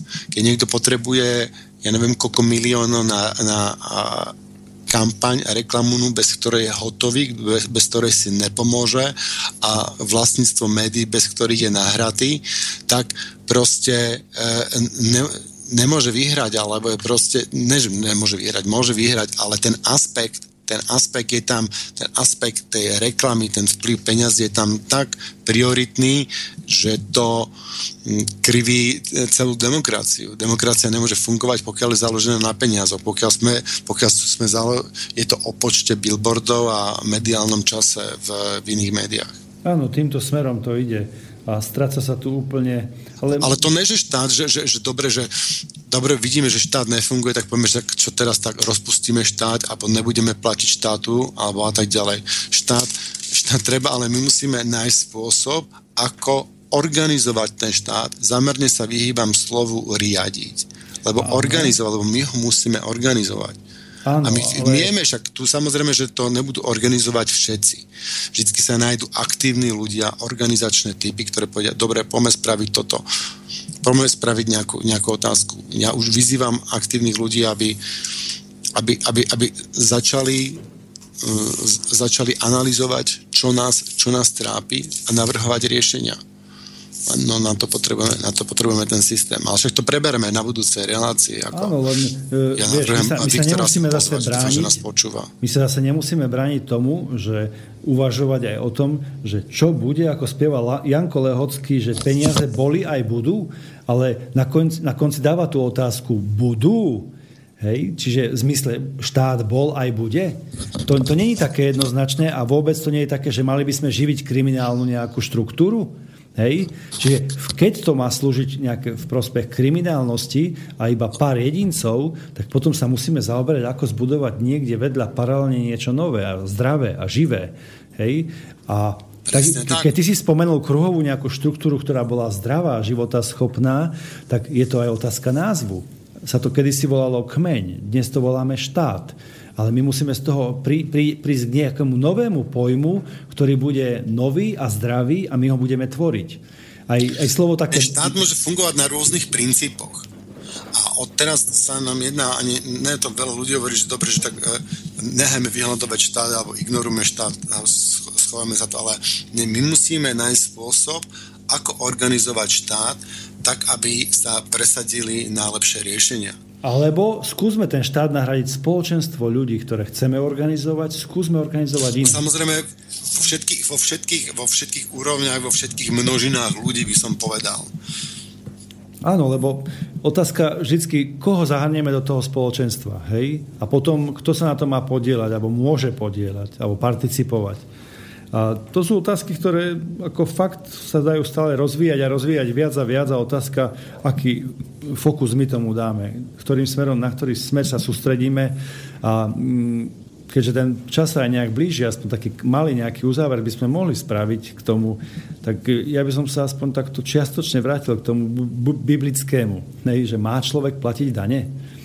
Alebo na čo sú nám dane? Tak čiastočne sme to zodpovedali v duchu, keď to má fungovať v prospech spoločenstva, tak by sme tie dane platiť ako v takom zmysle, mali by teda byť pre nejaké spoločenské blaho. Čiže tu by sme mali zadefinovať nejakú, čo je to spoločné. Ja som na začiatku síce povedal, to, čo je spoločným, sú tie peniaze, ale peniaze majú zmysel pre to spoločné, keď nejak tečú, aj to sme povedali, čiže má človek platiť tie dane? Tá otázka znie a odpoveď bola kedysi Dajte cisárovi, čo je cisárovo a Bohu, čo je Božie. No a keď sa pozriem, kedysi vychádzala tá odpoveď z toho, že pozri sa na tú mincu, čo je na nej, a bol tam ten cisár. Tak čo máme dneska na tých minciach? Celá tá séria tých bankoviek v Európskej únii je možno definovaná tým, že sú tam okná a mosty, kde sa máme vzájomne nejak vidieť a spájať cez tie veci, a sú to zároveň hodnoty, ktoré budujeme, aby nám slúžili všetkým. Tak v takomto zmysle by bola tá odpoveď, keď to slúži na spoločné ciele, a tie by sme si mali jednoznačne na novo zadefinovať a postaviť, aby každý tomu rozumel, čo je to s tým spoločným, tak v takomto zmysle máme platiť dane, sa vyjadrujem. Ale keď to má podporovať akékoľvek kriminálne štruktúry, a tieto kriminálne štruktúry idú v prvom rade z vlády a z parlamentu dneska a tvoria sa zákony, ktoré slúžia len úzkej skupine ľudí, a na to používajú aj celý mocenský aparát štáty, aj tieto vládnuce skupiny a stranické aparáty.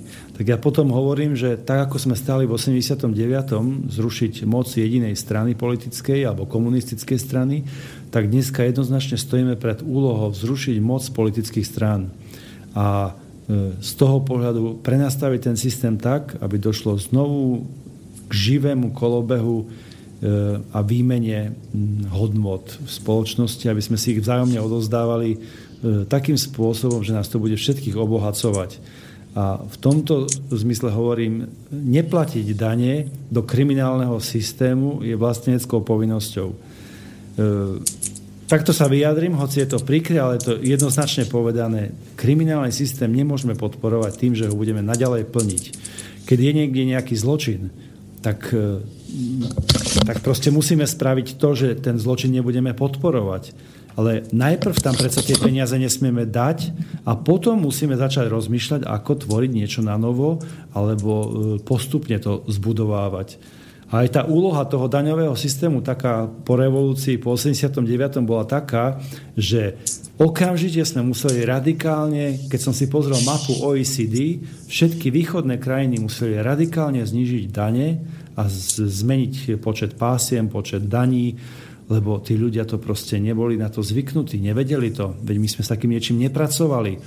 Čiže takto musíme chápať aj, že aj z druhej strany, takej výchovno-vzdelávacej alebo metodickej, najprv sa tomu musíme učiť.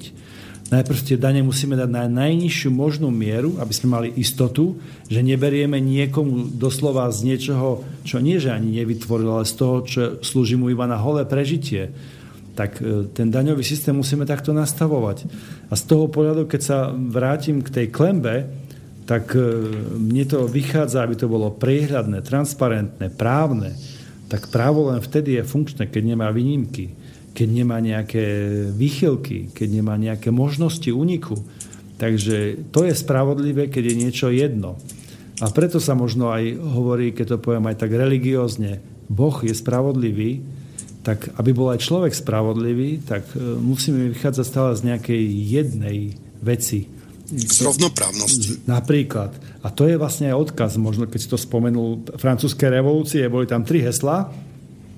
Egalité, fraternité, liberté a rovnosť, bratstvo, sloboda. Ale oni to brali celoplošne. Keď som podal rovnoprávnosť, ono sa to ľuďom plete, ale ako v tom význame logickom rovnoprávnosť, lebo rovní si nikdy nebudeme. Ale to predstav socializmu, ale rovnoprávne si môžeme byť. Ale to kľúčové, čo tam je, vieš, že vtedy sme to brali celoplošne. Heslo a chceli sme ho uplatniť. To nejde. A teraz sa možno... my sme chceli rovnosť, len rovnosť je blbosť, to je utopia. Ale nie, že chceli sme všetky tri hesla nejak naraz dať do života a užívať ich, ale to nejde. A práve tu stojíme pred tým základným členením tej trojčlennosti, prečo aj to osvietenstvo nám to prinieslo, to odkaz tej francúzskej revolúcie v takejto podobe, keď budeme vedieť, kde patria. A to bratstvo zjavne môže patriť len do oblasti hospodárstva. A tá sloboda len zjavne oblasti, kde človek tvorí. Školstvo, veda, umenie. To je duchovná oblasť. A teraz prichádzame do stredu, do tej rytmickej časti, do časti zákona. Zákon, čo dáva ako rytmus, ktorý nám dáva silu, tak aj zákon nám v spoločnosti vytvára ten rytmus, ako budeme žiť, spolupracovať. Tak keď to právo dáme ako rovnosť pred zákonom, v zmysle tie vyjadrenia, čo dnešný právny svet nám pripravil, sú si myslím pomerne zdravé, aby sme mali rovnaké štartovacie podmienky a boli rovní si pred zákonom, tak tamto zrazu začne nadobúdať také zdravé kontúry. To znamená, musíme si uvedomiť, že spoločnosť, aj človek je nejak rozčlenený a viac menej tou novou dobou sa rozčleňuje do takej podoby, že jednotlivé tie články človeka aj spoločnosti sa rozdeľujú. A jedine, kto tomu môže dať nejaké také vedomie a jednotu, je ten človek.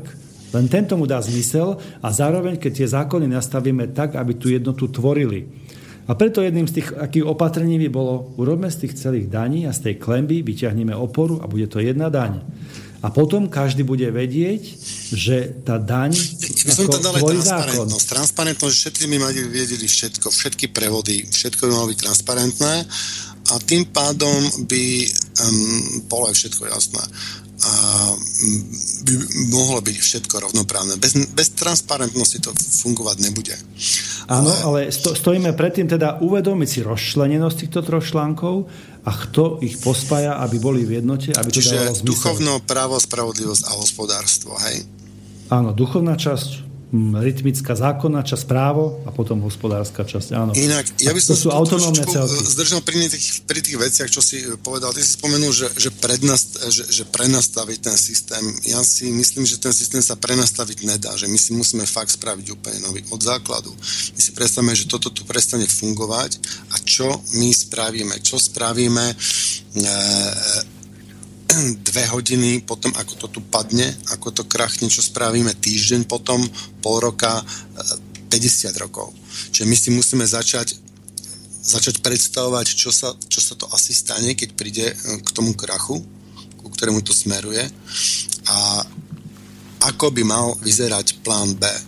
Takže ja vyzývam veškerú inteligenciu tohto národa, aby sa začala zamýšľať nad tým, čo budeme robiť, keď to tu padne.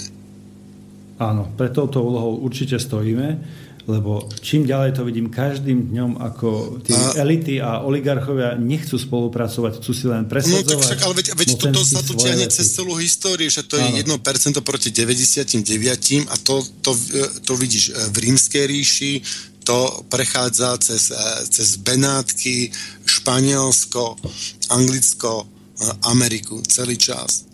Ale ešte by som sa vrátil k tomu neplateniu daní, k tomu ospravedlňovaniu neplateniu daní. Ja sa s týmto morálne nemôžem stotožniť. Neplatiť dane je nemorálne.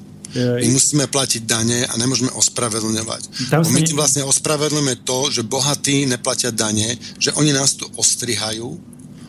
ostrihajú, a tie peniaze vyniesú von. A my z toho nič nemáme, my tu stojíme nahy. A dane je to, že my im povieme, že toto je náš košiar a keď nás tu budete strihať tak, a chcete tú vlnu predať, tak toľko to bude naše. Áno, Tibor, máš pravdu, v tej šľachetnosti a vznešenosti treba povedať, vytvárajme právny štát a plaťme dane.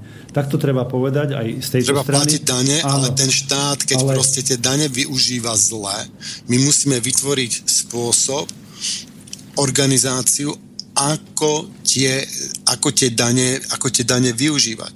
Áno, o tomto je vlastne participatívny rozpočet.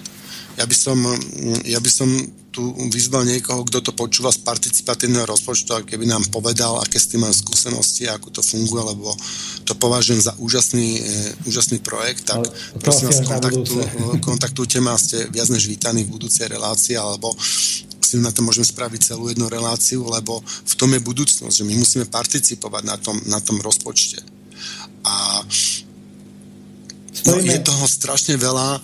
Ľubor, ďakujem ti za to, že si prijal pozvanie, že si našiel čas. Takisto, že do budúcna, že o tie 2 týždne znovu si nájdeš čas a prebereme nejaké ďalšie veci. Tak tiež Martin Pavolár, tebe ďakujem, že si nám tu pomohol. Kľudne píšte nejaké otázky, nejaké e-maily. Martin, môžeš prosím tie e-maily? A ja teda ďakujem, že ste ma dokázali počúvať. Prosím, Tibor, nepočul som ťa. Či by si mohol, prosím ťa, potom, keď prišli nejaké otázky, keby sa niekto chcel pridať alebo mal by niečo prínosné, tak prosím vás, pošlite nám to na studio@slobodnyvysielac.sk. Áno, samozrejme. Budú tam čakať tieto otázky na svoje zodpovedanie. A na záver si pustíme Petra Naďa, Peniaze letia. Ďakujem za poslucháčom za pozornosť a teším sa o 2 týždne. Do počutia.